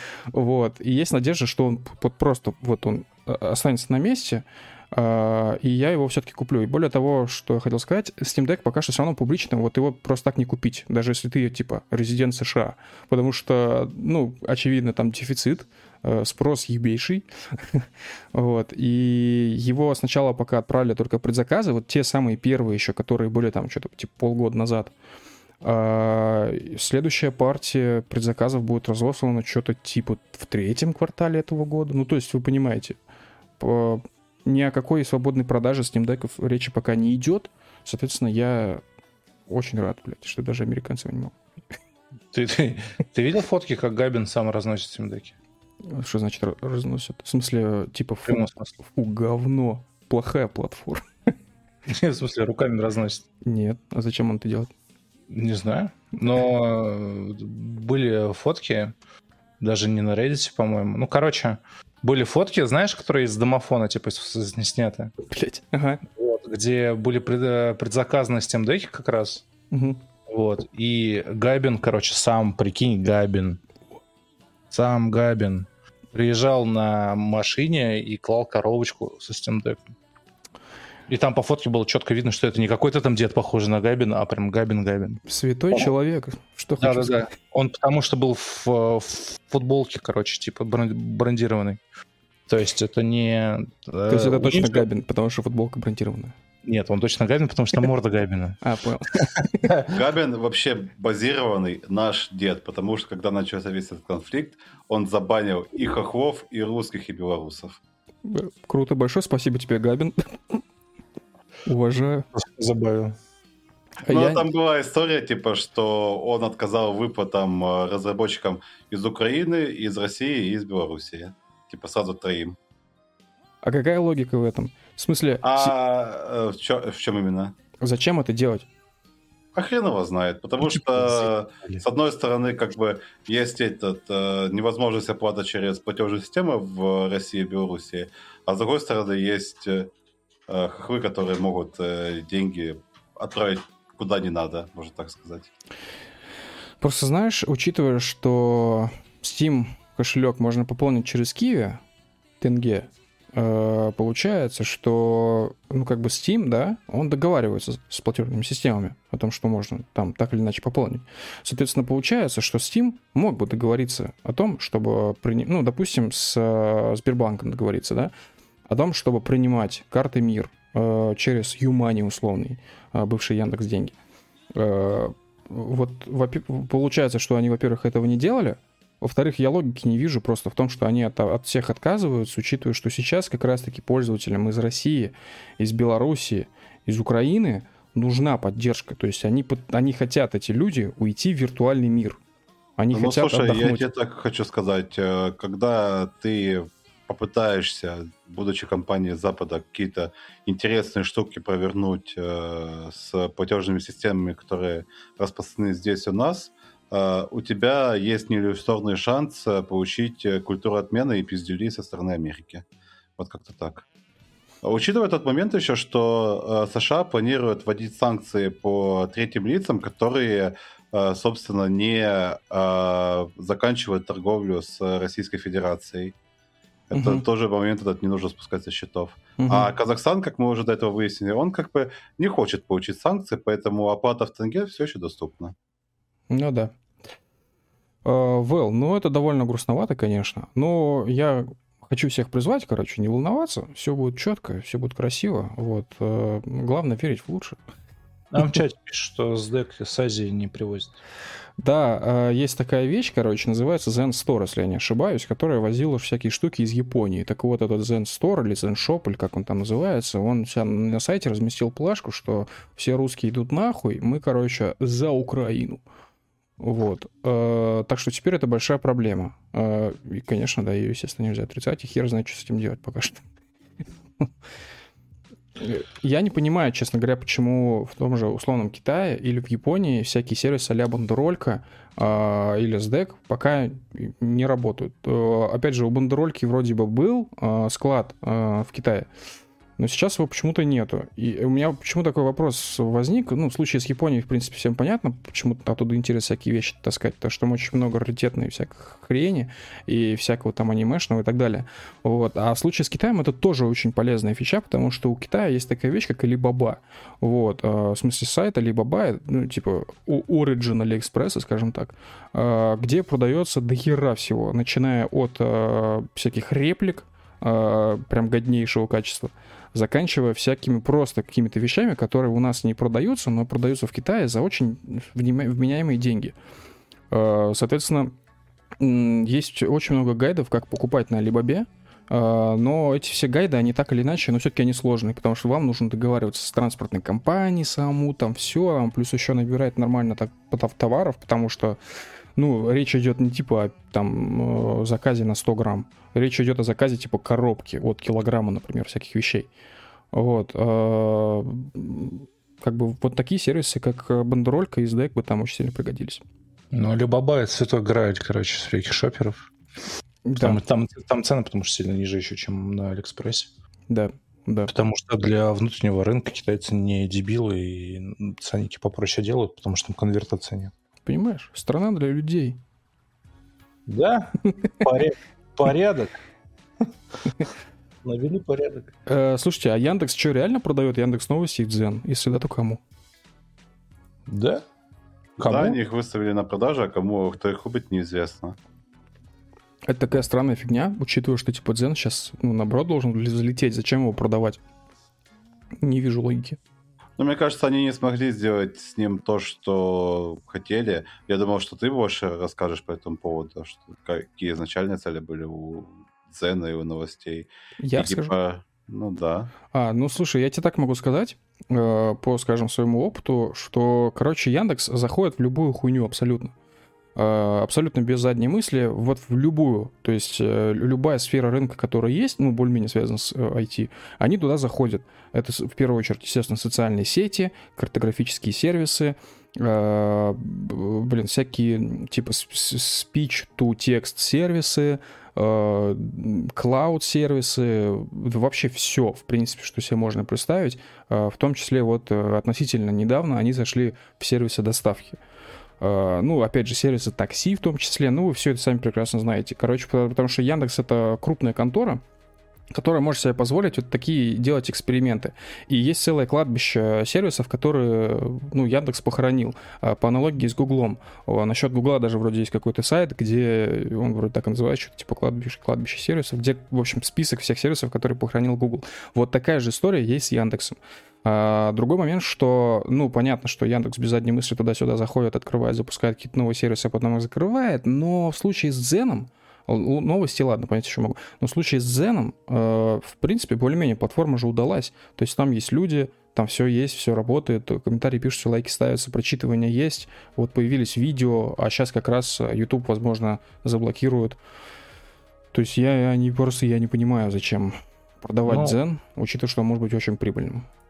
Источник РБК написал, что идея продать Яндекс Новости и Дзен изначально возникла еще четыре-пять лет назад. То есть, вот. Когда запустили. Ну да. А прошлой осенью к этому вопросу вернулись вновь, потому что, типа, если верить какому-то, короче, анонимусу, то Яндекс хочет быть технологичной компанией, а mm-hmm. Дзен развивается больше в сторону соцсетей. Что касается Яндекс Новостей, по словам собеседника, он вызывает много критики со всех сторон. Цитата. Вот. Соответственно, что... самое очевидное предположение, что продавать это будут ВК. Знаешь, я так скажу, мне кажется, источник РБК немножко то ли, нов... то ли новости пропустил, то ли что. Яндекс Новости уже давно никто не критикует. Этот скандал был очень давно, если что, по той ситуации, когда что-то в Яндекс Новостях не появлялись новости о митингах, вроде или еще о чем. Ну там маневров-то много. Типа в условиях усложнения доступа к капиталу, изменения экономической ситуации, Яндекс решил сконцентрироваться на развитии поиска технологий городских сервисов. Вот тебе такая отмазка еще есть. Ебать, звучит очень уверенно.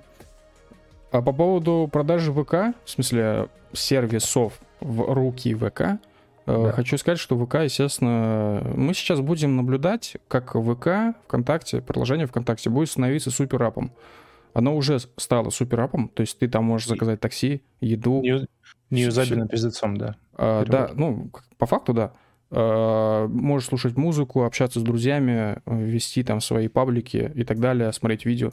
А, очевидно, что ВК захочет и уже хочет, и давно хочет быть как WeChat, как, как компания Weibo.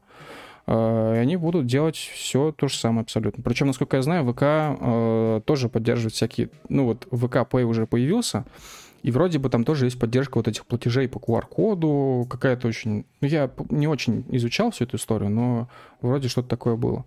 Соответственно, логично, что ВК бы зап... хочет запускать какой-нибудь свой полноценный уже видеохостинг, который, вероятно, может быть сделан на базе Дзена того же самого. Вот. Я единственное не понимаю, зачем им пихать все это в одно приложение, которое и так сильно удобством не отличалось. Слушай, вот. ну это Навали... вообще просто тенденция на создание суперапов. Ну, я это я, я к тому, что это сильно не оптимизировано, короче. Я не знаю, то ли там тестов не проводят, то ли их там все устраивают, этих одебиливших. Ну вот, ну типа ты с телефона открываешь ВКонтакте, mm. ну вот, и... Э- Ну, например, у меня вот такой сценарий часто, короче, появляется. Мне надо список своих сообществ посмотреть. Угу. Вот. Это должно делаться, как я понимаю, типа свайпом и нажатием. Типа того. Ну вот. И все должно быть очевидно при этом. Ну, потому что, типа, если это соцсеть, то э, твое членство в каких-то сообществах это, ну, как бы такая первостепенная роль, да? Вот. Угу. Потому что это сфера для общения в... в В том же самом в, в Телеграме все сделано, ну, буквально наглядно у тебя целый список есть, и ты по папкам еще раскидываешь всякое. Uh-huh, uh-huh. Ну, вот, у тебя всегда это под рукой, все понятно, и что делать? ВКонтакте ты открываешь, тебе надо за каким-то хуем нажимать кнопку «Сервисы». Да, да. И, блин, там будут сообщества. То есть сообщество — это что, сервис, что ли, получается? Да вот я тоже хотел сейчас э, рафлануть, что раньше, типа, на, ну, ВК и вообще у всех сайтов это называлось, типа, разделы, а теперь это сервисы. Да, это тупая херня. Зато клипы, которые никто не смотрит и, скорее всего, не будет смотреть, находятся прям по, ну, dedicated кнопке. Да, но нам правильно пишут в чате на Ютубе, что все равно это юзабельнее, чем Facebook. Это факт. Facebook — это вообще пиздец. Это правда. Uh, давайте я зачитаю весь список сервисов. Тренировки, знакомства, такси, еда, самокат, доставка продуктов. Алиэкспресс, видимо, интегрированный прям в ВК. Uh, питомцы, не знаю, что такое. Курс валют, uh, чекбэк, что это. Uh, шаги, спорт, uh, трансляция, объявления, uh, звонки, вроде уже говорил. Uh, ну, понятно, классика типа друзей, сообщества в ВК. Ой, друзей, сообщества, музыки, видео, игр, стикеров, здоровья. Хотя, ну, это вроде... Не, не сервисы, ну да ладно. Затем подкасты. Э, Занимариум. По... Занимариум. Покупки, почта. Господи, ВК своя почта, я совсем пропустил. А у тебя есть сервис «Рассказать»? Я не вижу. А что «Рассказать»? Ну там три экрана, да, у тебя вот сервиса наверху? Ага. ВКонтакте. Вот у меня на третьем экране есть «Рассказать». Ага. Там типа лампочка нарисована. То есть я вообще, блядь, а, даже есть. догадаться да. не могу, блядь, о чем это. А, да. Поделитесь своими мыслями об актуальных событиях, создайте свою тему или запустите флешмоб. Ну вот блог-платформа, получается. Рассказать. Рассказать, да. Затем, значит, э, э, что-то коронавирус, э, петиции, господи. Э, есть еще отзывы, голосования, э, рассрочка, э, пожертвования. Таноды. Что такое таноды? Окей, знакомство есть. Вот еще тоже, помните, недавно обсуждали, что у всех пользователей ВК с, хуй, с какого-то хуя там есть анкеты в знакомствах. Вот, собственно, это, это только часть, получается. И этих сервисов будет становиться все только больше и больше. И это начинает немножко пугать. Я вам так скажу. Но я к тому, что им проще было раскидать это по отдельным апкам, как Яндекс, например, сделал, вот, а... чем градить вот эту помойку, в которой надо ковыряться, либо... Потому что поиском ты не сможешь воспользоваться, потому что ты точно не запомнишь название «Рассказать». Ну да, это уже проблема нейминга. Слушай, я тебе так скажу, Яндекс на самом деле, у него не было идеи, от, ну типа, дел- делить все на отдельные сервисы. Как бы как, они наоборот последние два-три года и ведут все к тому, чтобы все вот свести в одном приложении. Насколько я знаю, это либо приложение Яндекс.Гоу, либо просто приложение... Нет, просто приложение Яндекс. Чтобы вот... Потому что позиция такая, пользователю проще скачать одно приложение и все, и больше ничего не скачивать. В одном приложении иметь отбивки и о доставках, и заказывать эти доставки, покупать все, и читать, и все, и писать, и вообще все на свете. В принципе, в этом действительно есть логика, и все же сейчас к этому идут, вообще все, и Google, и, ну, получается, Mail.ru, если так назвать, ВК, все, кто только можно. Ну, только в Яндексе это, блядь, по-человечески сделано почему-то. Ну, типа, я открыл, вот, все, все понятно, Дзен, погода, почта, блядь, маркет. Ну, это уже вопрос к разработке. У ВК давно вопросы, скажем, к ВК вопросы давно возникают. Ну, да. В общем, ветра им в жопу, прям негативно-негативно я им ничего желать не буду, потому что, как бы, э, хочешь не хочешь, а не так много в, э, в России таких э, комбайнов, да, сервисов, платформ за достаточным капиталом, которые при этом работали бы, угу. хоть как-нибудь. Угу. Вот. Но что-то им делать надо, конечно. Не, ну вообще так глобально абстрагируясь от ситуации, могу сказать, что русский ай ти ебет вообще пиздец по всем фронтам. Как паровоз. На да, как, пара- как паровоз абсолютно. Потому что, ну, я смотрю просто, за, слежу за ситуацией, как развивается Мета, и как вообще в целом, вот, скажем, в сфере американских сервисов разных, и доставочных, и социальных, и т.д. и т.п. Я вижу, что один Яндекс может всю эту хуйню уделать. А вкупе с Mail.ru, даже со Сбербанком, я не боюсь этого слова, точнее со Сбером, уж извините, мне кажется, что ну, мы зак... мы... эти сервисы вместе, они закрывают все потребности населения. Что, что только хочешь, все, что вот пожелаешь. Сбербокс, братан. И все твои потребности закроются. Слушай, Сбербоксу нужно сделать одну единственную вещь по факту. Разрешить устанавливать АПК. И все, Ой. блядь. Это за три тысячи, это будет просто невероятная вещь. За три тысячи рублей. три тысячи? три тысячи рублей, да. Что такое Сбербокс? Он стоит три тысячи рублей? Я сейчас даже еще раз сверюсь. Так... Да, три тысячи рублей, ебать. Да-да-да. Я просто недавно его по скидке видел за две с половиной вообще. Сейчас гляну. Блин, а где его купить-то, блин? На сайте Скажите, Сбера... пожалуйста, что такое Сбербокс? Сбердевайсес точка ру, брат. Сбербокс — это типа как Яндекс.Модуль, а точнее как Google ТВ. А, да, вот в самокате, да, он стоит две тысячи девятьсот девяносто. ТВ-приставка это... Сбербокс. ТВ-приставка, братан. Да. Подключаешь и забываешь вообще про любые функции телевизора, кроме как... Ну, экран. Вау. Но почему Сбербокс нахуй не нужен? Просто потому что, ну, типа, он привязан к сервисам. Ну, поправьте, кто пользуется, если среди нас есть пользователи Сбербокса. Потому что он привязан к сервисам Сбера. То есть это Сберзвук, Сбер... Что? Банк? Какие еще сервисы Сбер? Ну, в общем, вы понимаете. Да, а Яндекс.Модуль, он, кстати, стоит всего пять тысяч рублей, напоминаю. Облачный гейминг, Сберплей, братан. Бля, да, охуенно. Сейчас бы это, играть э, а в Володу онлайн, бля. А ты пробовал? Володу а... онлайн? Нет. Нет. Слушай, у нас сейчас все Может, ребята собираются идти играть в Парапапа, город танцев. Запишите меня. Парапапа, город танцев. Сколько денег куда кинуть? Я не знаю, зайди в GamesWatch, там сегодня утром собирались идти либо в город танцев, либо в колхоз. Колхоз. Да, для тех, кто не в курсе, помимо Сбербокса есть богоподобный Яндекс.Модуль. Я им, честно, никогда не пользовался. У меня есть друзья, которые им пользуются, и я просто читал про него, а сам я пользуюсь Apple ти ви. Я понимаю, что Apple ти ви этих денег совершенно сейчас, блядь, не стоит, потому что Ну, э, я покупал его за десять, модуль стоит, Яндекс.Модуль сейчас стоит пять тысяч, э, Google ти ви, как он там правильно называется, стоит э, по старым э, довоенным деньгам типа девять или семь тысяч рублей. Сейчас он, наверное, подороже.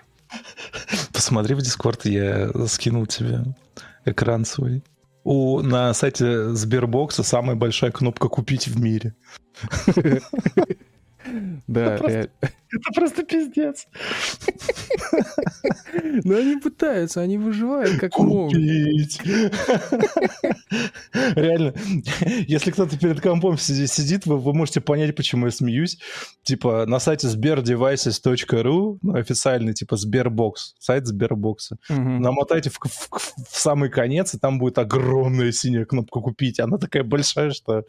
На нее страшно нажимать, она просто гигантская. Блять, там вообще все кнопки огромные просто. Подробнее. Купить. Купить со скидкой. Самая ебанутая хуйня, которую я видел, это умный дисплей вместо телевизора Сберпортал. Такая хуйня. Типа это. А такая... это типа планшет, да? Ага, это планшет, который прикреплен к вазе, блять. Я не знаю, как это иначе назвать. Эм, странная тема. Так я что, последнее, что хотел сказать. В Яндекс.Модуле есть YouTube, и вроде туда можно ставить еще какие-то приложения. а, Правда, Spotify вы не поставите, но тем не менее. а, Так что, вот, а, а в Сбербокс это нельзя все делать. Там все жестко зафиксено. а, Если я не прав, поправьте. Братан, а сколько стоит Сбербокс Топ? Что, реально так называется, блядь? Да, да, да. Это, это тот же самый Сбербокс, только, я так понимаю, туда вкрячили э, камеру, чтобы, ну, типа, эй ар-приложение. А, так это же я как раз недавно э, в сообщество скидывал... пятнадцать тысяч! Да, да, недавно как раз в сообщество скидывал скриншот, и мне на Озоне как раз предложили купить Сбербокс Топ. пятнадцать тысяч за Сбербокс Топ. Слушай, ну... Топ за свои деньги. Зато три месяца подписки Сберпрайм за один рубль.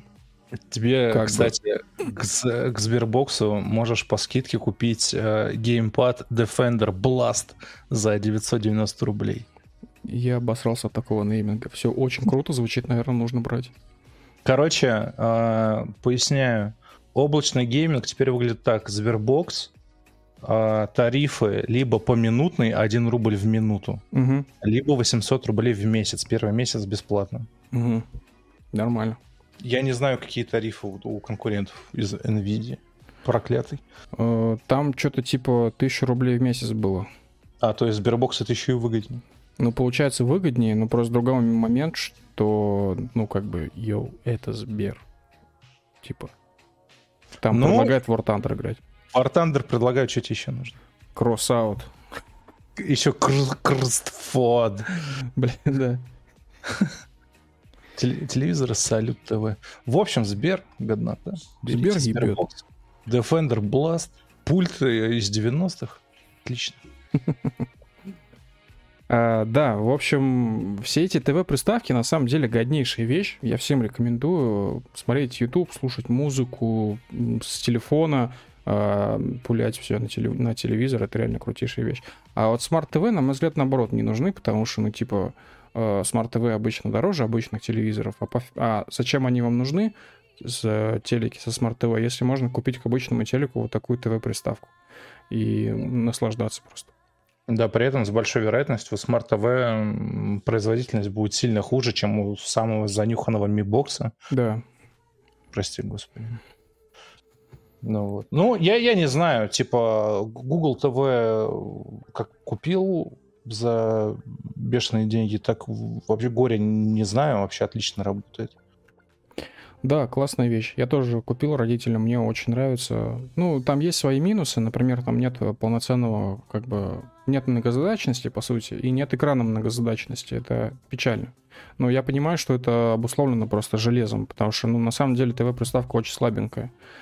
Вот. Ну да, там еще такой нюанс, что на твоей приставке обычно многозадачность, ну, она не нужна. Как бы ты либо включаешь YouTube и смотришь его несколько часов, либо ты включаешь фильм и смотришь его несколько часов, либо ты заходишь в какую-то апку и смотришь сериал марафоном несколько часов. А вот, mm-hmm. в любом случае, ты что-то делаешь несколько часов.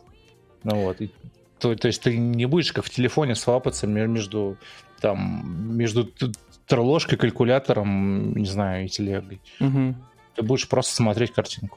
Я маме, короче, сказал, мне мама просто написала, говорит, типа, блин, вот сейчас что, вот сейчас все забанят, и что, у меня Google не будет работать, она про приставку. Mm-hmm. Я такой, мам, типа, узбагойся. Все будет четко, во-первых, ничего, скорее всего, не забанят, а даже если забанят, у нас есть Яндекс-модуль. Она такая, что это такое? Я говорю, это все то же самое, только за пять тысяч рублей. Она такая, че? Уа! Типа, и охуеть просто. А у Яндекс-модуля у него там кишки такие же, да, как у Гугла, сравнительные? Да, сравнительные, да, просто другой момент, что все-таки там система вроде по закрытию будет, чем у Гугла, в смысле ты не можешь взять просто любой вообще АПК туда поставить, там все-таки но есть ограничения. У Гугла, у гугловского этого хромкаста, который, у него тоже достаточно колхозно все это. Не, ну... Как сказать? Ну, в общем, на приставку Google все это, в принципе, накатывается. Там можно спокойно в Store зайти, если что, в Google Play. Вот, я так делал, например. Я, я, вообще, там любое приложение можно поставить из Google Play, по сути. Вот. Я ставил скачать. Я ставил пиратские просто всякие, ну, знаешь. А, ну я понял. Нет, я просто открыл Google, Google Play на этой э, платформе и все. Ну, а. типа кино там всякое, вот эти вот кинопабы. Угу. Угу. Ну, и их я, знаешь, как колхозил, я типа на- находил файл-менеджер в Google Play, который может воспринимать э, твой диск, uh-huh, uh-huh. Google диск, и потом просто прокидывал себе в Google диск и из него вытягивал сразу на телек. Нормальная тема. Нормальная тема. Причем я типа не, не искал какое там, блядь, надежное приложение или ненадежное в э, Google Play там, для телевизоров. Я просто тупо первый восстановил. И все, от российского разработчика какого-то, ну вот, судя по имени и фамилии. Mm-hmm. Вот, и он у меня отлично справился с задачей установить два приложения, и все. Ну, в моем случае это была э, эйч ди-видеобокс, когда он работал еще, потому что он закрылся, рип. Mm-hmm. Mm-hmm. Вот, э, и эйч ди-резку я качал, потому что, ну, мне нравится эйч ди-резка больше, чем кинопад. Mm-hmm. Mm-hmm. Вот, и все нормально. Короче, вот такие дела. Без ТВ-приставок мы точно не останемся. Вот. А к слову о ТВ и всяком таком. Расскажите мне, что за тема с стримом с нацистской базой на Луне? Опа. Ну, как я уже... А, как мы говорили на нескольких стримах до этого, что на Луне, возможно, в темной стороне Луны, нашли какой-то объект, и, возможно, это нацистская база. Какого класса объект? Кетер. Кетер, очевидно. Евклид. А, может, может быть, Ев... Евклид, да. Я, я все время читал, что Евклид, а не Евклид. Слушай, слово Евклид я слышал еще в школе. Евклид. Ну, я так говорю. Это, это как этот, на уровне проекта вот этого. У меня деформация, потому что, когда я учился на дизайне автомобилей, я уже это рассказывал тысячу раз, блядь. У нас был преподаватель, которому было восемьдесят лет, и он был советским еще дизайнером. Угу. Вот. Абсолютно гениальный человек, бесконечный уровень экспертизы. Просто каждая история на миллион долларов, как он, типа, в шестидесятых или там семидесятых провозил, короче, из Штатов, из Детройта, с какой-то выставки, куда его СССР отправило как представителя, он провозил журналы, короче, с автомобилями. Но поскольку он знал, что а, на, на таможне его не пропустят с этими журналами в Советский Союз, вот, он рассказывал, как он распарывал свой пиджак, короче, и вшивал журналы буквально внутрь своего пиджака, чтобы провести. Вот. Так вот, он постоянно говорил «кадиляк». Слушай, ну везде, где можешь сказать «е», я говорю «е», стараюсь говорить «е». Компьютер, например. Я не говорю «компьютер». Компьютер, блядь. У меня кадиляка-деформация теперь. Я, я, я не могу слушать такие да, вещи. Да почему евклид-то? Евклид? С каких пор, блядь? Я, я говорю, я, мне еще в школе говорили это слово, и там тоже учитель говорил евклид. Сейчас ну. я посмотрю дефиницию на это слово, и мы все узнаем. Ну, в общем, пока ты смотришь дефиницию, хочу рассказать, что вообще за тема. Тема в том, что есть какой-то стартап под названием Aquarian Space, который задался целью провести широкополосный интернет, собственно, в космическом пространстве. И провести его до Луны, до Марса и, собственно, до Земли. И соединить их всех в одну сеть, чтобы передавать данные. И чем это может обернуться, пока неизвестно. Это будет кабель? Способ... Нет, спутники. Прикинь, слышь, кабель до этого, до этого, до Луны какого-нибудь или до Марса. Вот. Не, ну реально, вот. это, это же по факту космический лифт. Почему нельзя космический лифт прям до Луны провести, а по нему кучу кабелей кинуть? Не, вот. так это же спутники будут. Типа... А, блядь, Луна же вокруг своей оси вращается, и мы тоже. Ёп, Господи, я забыл. Господи, Камиль. Че? Ну как ты мог не знать, что Луна вращается вокруг своей оси, вокруг Земли? Начнем с того, что существование Луны не подтверждено. Вау. А что на небе? Ну, вероятно, это просто картинка. Чашка. А, слышал про а, проекцию инопланетян? А, нет. Короче, американцы высадились на Луне, а, взяли, короче, достали лопату, копнули и услышали металлический звук. А, в общем, там под слоем грунта пять сантиметров оказался корпус корабля. Вероятно, что Луна — это космический корабль на самом деле. Он просто очень пыльный. Да, ну нет, не пыльный, в смысле. Они специально просто скрывают, что это космический корабль. Прикинь, космический корабль бы на орбите Земли вращался, и все такие, ну, это наш спутник, он должен так выглядеть. Бля. Ну, на самом деле, достаточно убедительно. В свое время я верил в плоскую Землю, так что... Блять, меня, меня не сложно это было. Недавно. А что тебя разубедило? Да я не скажу, что меня что-то разубедило, я просто переключился на что-то другое. У меня фокусировка внимания просто короткая. Слушай, меня очень просто убедить в какой-нибудь хуйне. Слушай, а ты бы не хотел, типа, на этом Virgin Galactic, типа, ну, прыгнуть на небо? И посмотреть, потому что, ну, прикинь, ты прыгаешь на небо и видишь, что Земля, в общем-то, ну, круг. Э-э- ну, все, считай, убедился. Так это блюдо просто. Это, во-первых. Во-вторых, слушай, хуй знает, что мне, блядь, покажут по этим телевизорам, которые в иллюминаторы встроены. Никак не проверишь. Ну да, справедливо, справедливо. Знаете, я недавно читал историю, короче, про космонавта, который застал на эм ка эс э, крушение Советского Союза, и он там, короче, провисел на эм ка эс очень долгое время. Он вроде поставил рекорд, который долгое время никто не мог побить. Он, короче, вращался на орбите, этот космонавт в эм ка эс примерно где-то, ну, блин, нет, я не буду сейчас врать, не могу точно сказать. Ну, короче... Долго он там провел. То есть, когда у нас э, Лебединое озеро было, он, короче, вращался там, и новости к нему, естественно, поступали с очень большой задержкой. То есть, прикинь, короче, чел э, вращается на орбите и видит, что его страна, в которой он родился, ее больше нет, блядь. А, Крикалев, Крикалев. Да, вроде он. А, я хочу добавить, что, короче, Крикалев оказался парню-то не промах, потому что Крикалев еще, оказывается, один из, то ли из немногих космонавтов, то ли вообще единственный русский, который участвовал в миссии «Шаттл», вот, как ни странно. И более того, Крикалев продолжил свою карьеру и до сих пор работает в космонавтике, но уже не в роли космонавта, а в роли там какого-то, короче, сначала заместителя Рогозина, что ли, еще что-то.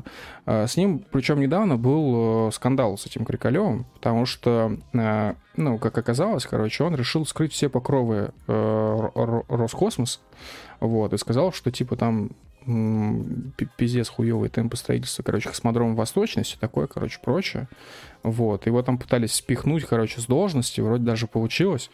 Но, в общем, Крикалев продолжает работу на космонавтику. Вот. Я почитал, этот, короче, ну, всю эту историю с его приключениями в СССР слэш России. Угу. Ну вот. А ему... сука, ему сообщили, что средств на его возвращение у государства нет. Нет, ну очевидно бы, что он вернулся бы просто не на наши, может быть, средства, допустим, на американские. Его смогли заметить на станции, когда Германия... Mm-hmm. Этот мем с солдатом, знаешь, который дает деньги деду. Когда Германия выкупила его место под своего борт-инженера. То есть немцы заплатили за то, чтобы Крикалев, короче, наконец-то вернулся уже спустя год к себе домой. Вот. И еще fun fact. Новость о распаде Советского Союза он узнал в космосе во время разговоров с радиолюбителями. То есть у них был, короче, функционал, который сейчас, который сейчас недоступен. Реально, ты мог, короче, в местном радиокружке, короче, дрочиться, сделать свою радиоточку и буквально связаться с космонавтом, нахуй, на станции Мир и побазарить с ним. Жесть, это технология. Мне кажется, что сейчас бы это не прокатило просто-напросто, потому что всякие Минкомсвязи и всякого такого плана службы, не только наши, они наверняка очень жестко все это дело ограничивают. А-а-а. Типа, прикинь, это бы просто бы закрыло все вопросы плоскоземельщиков на самом деле. То есть ты просто звонишь, короче, напрямую космонавту? Ну да. Ну как звонишь? Ну, алло, блядь, здрасте. Алло. Это, это космос? Да, это космос. Посмотрите, пожалуйста, в окно. Вы как думаете? Она, Земля плоская или она круглая? Он смотрит, говорит, выглядит как круглая, вот конкретно сейчас. Братан, не верь, не верь. В иллюминаторах телевизоры.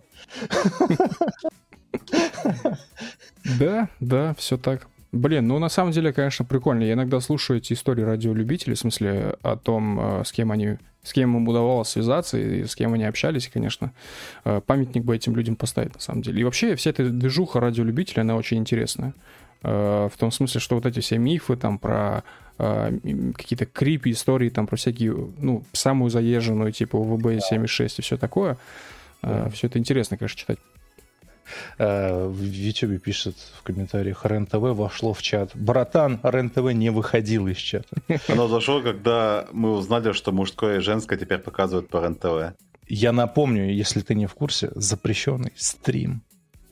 Он есть, он существует до сих пор. А еще легендарный стрим про Крамолу.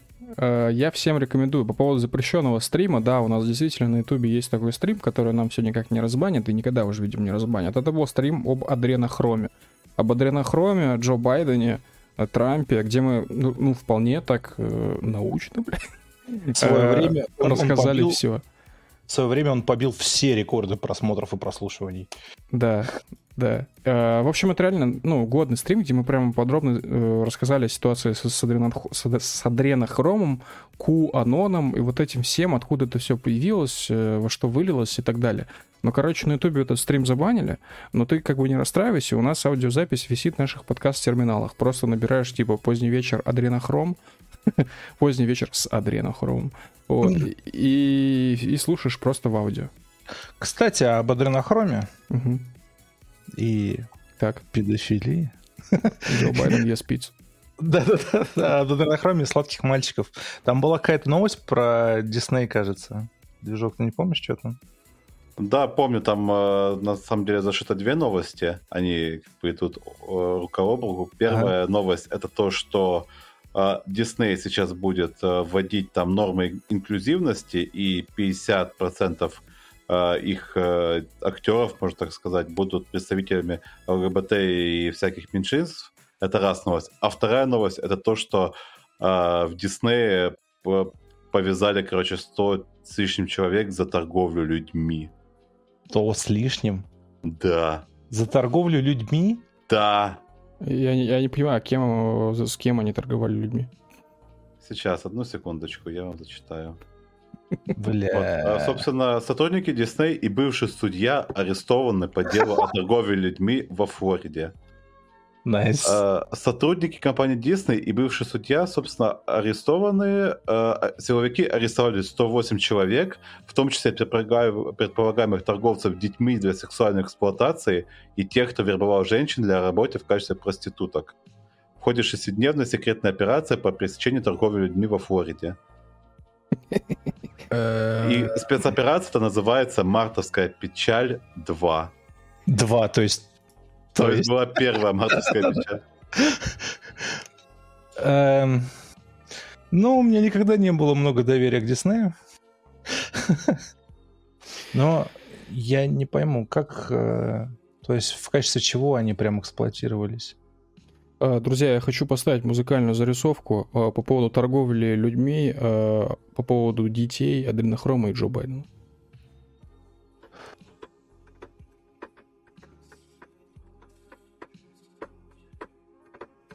А, стрим опал, что ли? Что такое? Такая тишина внезапно воцарилась. Я думал, что типа как-то сказал Байден, Адренохром, Дисней, и сразу стрим офнулся. Нет, я, я просто не знаю, может, просто чувствительность моего микрофона не очень. Ну, короче, я сейчас поставил песню Джо Байден Wake Up. Вот, я не знаю, слышали ли вы что-то. А, она была. Я еще ссылку сейчас на YouTube скину в чат. Слушай, вообще, я хочу сказать, а почему все, где, типа, обслуживают интересы детей, так или иначе связано с детским рабством, я не знаю, педофилией и всем таким? Почему нельзя просто, типа, сделать что-то для детей без э, педофилии? Вот, например, у меня такой вопрос к Майклу Джексону. Я думаю, там бюджеты просто такие ворочаются уже, что... Что? Ну, типа, на- нафиг делать что-то просто так, когда можно извлечь из этого копеечку. Не, ну так-то, конечно, справедливо, блядь. А какую копеечку ты можешь извлечь из, блядь, парка аттракционов, кроме продажи аттракционов для детей? Э? Слушай, ну, слушай ну... там еще очень много там всякого мерча можно купить, и этот, э, все там дети мечтают поехать в какой-нибудь Диснейленд, поэтому mm-hmm. там бабки нормально можно зарабатывать. Конечно. А торговлей и проституцией заниматься, ну зачем? Ну, это типа, знаешь, как этот, э, расчет на сверхприбыль. Вот так сказать можно. Ну да, это я читаю, это все, короче, все арестованные, они были типа, э, ну, рядовыми работниками. Ну, то есть, типа, арестовали человека, который работал в местном семейном парке развлечений The Fun Spot в Орландо, а также бывшего судью, который после отставки жил во Флориде, видимо, где-то недалеко.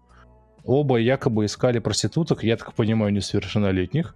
Так они называют детей, к которым не совращались. Ну, типа, они же за деньги это делали, значит, не проститутки.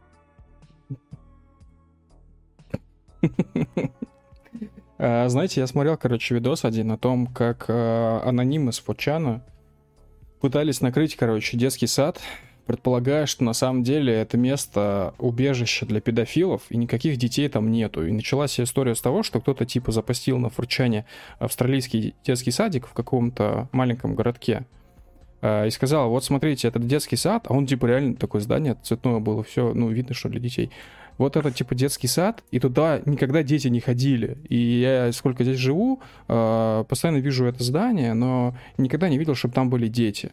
Они начали копать, нашли сайт этого детского сада, который тоже был, типа, мягко говоря, не очень наполненным. И там просто был типа номер телефона и какой-то лозунг, там, типа, а-ля, приводите своих детей, а-ля. Да. Да, они, эти анонимы, блядь, добрались до того, что они приехали на это место, нашли этот дом, это здание, начали заглядывать в окна и видели, что оно пустует, это здание и так далее. В итоге эта история добралась до местной полиции, которая, блин, не помню, короче, точно, но, в общем, они приехали, проверили всю хуйню, получили все документы о том, что, о том, что это действительно детский сад, просили там, типа, местное население, все сказали, ну, типа, ну да, это детский сад, и мы сюда, типа, вводим своих детей, там все нормально, типа, дети там реально есть, просто в определенные часы. И очередная история про педофилов с форчана, к сожалению, закончилась ничем. Просто подумай, насколько все плохо касательно... новостей про то, что Disney увеличит количество ЛГБТ-персонажей в своих новых проектах. Ой. Да, ну Читаю. Там не только ЛГБТ, Читаю. Там еще и эти всякие нацменьшинства и прочее, прочее, прочее, типа черные русалочки и мексиканские белоснежки. Читаю. Основным инициатором данного решения стала представительница корпорации Disney, отвечающая за контент, Керри Берг. Во время одного собрания она пообещала сделать ставку на гендерную политику, сделать будущие проекты компании более инклюзивными, по словам Берг. Ситуация коснулась ее детей, один из которых является трансгендером, а другой пансексуалом. Чё, блядь, не так у нее в семье происходит? Когда один ребенок трансгендер, другой пансексуал.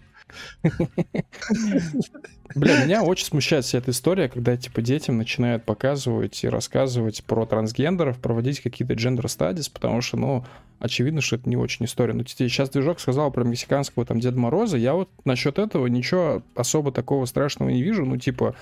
Международная корпорация, логично, что она должна показывать, наверное, всех. Ну, не то, что должна, но может это делать. Потому mm-hmm. что люди на свете разные бывают. И, типа, странно было бы детям показывать только белых. Потом он приедет куда-нибудь в Германию, увидит турков, такой, ебать, бля, это кто? Вот. Да, но в случае с трансгендерами, я думаю, что как раз немножко другой истории. В том смысле, что вы слышали, да, про то, что сейчас в Штатах, в некоторых Штатах, дают разрешение на начало, как бы, вот этих гормональных всех гормональных всяких этих штук для несовершеннолетних.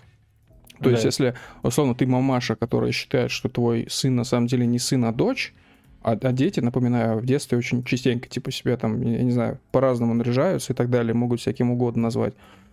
А, так вот, такой мамаши могут одобрить, собственно, переход своего сына в возрасте, там, ну, очень маленьком, то есть, или там в десять лет. А, ну и... Вот это все подкрепляется тем, что сейчас еще и показывать это будут.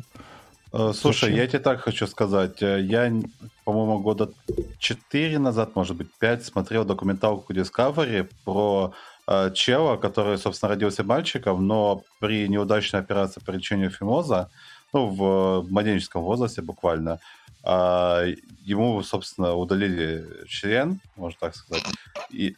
Да, и типа его решили, короче, переделать в девочку, вот, и да, воспитывали да. его где-то с года, наверное, как девочку, вот, и, собственно, он себя ощущал не в том теле, вот, потом вся правда вскрылась, что на самом деле он не девочка, а мальчик, просто произошла такая фигня, угу. вот, и он где-то к двадцати годам э, назад сделал гендерный переход э, ну, в мужчину, как он изначально был биологически, mm-hmm.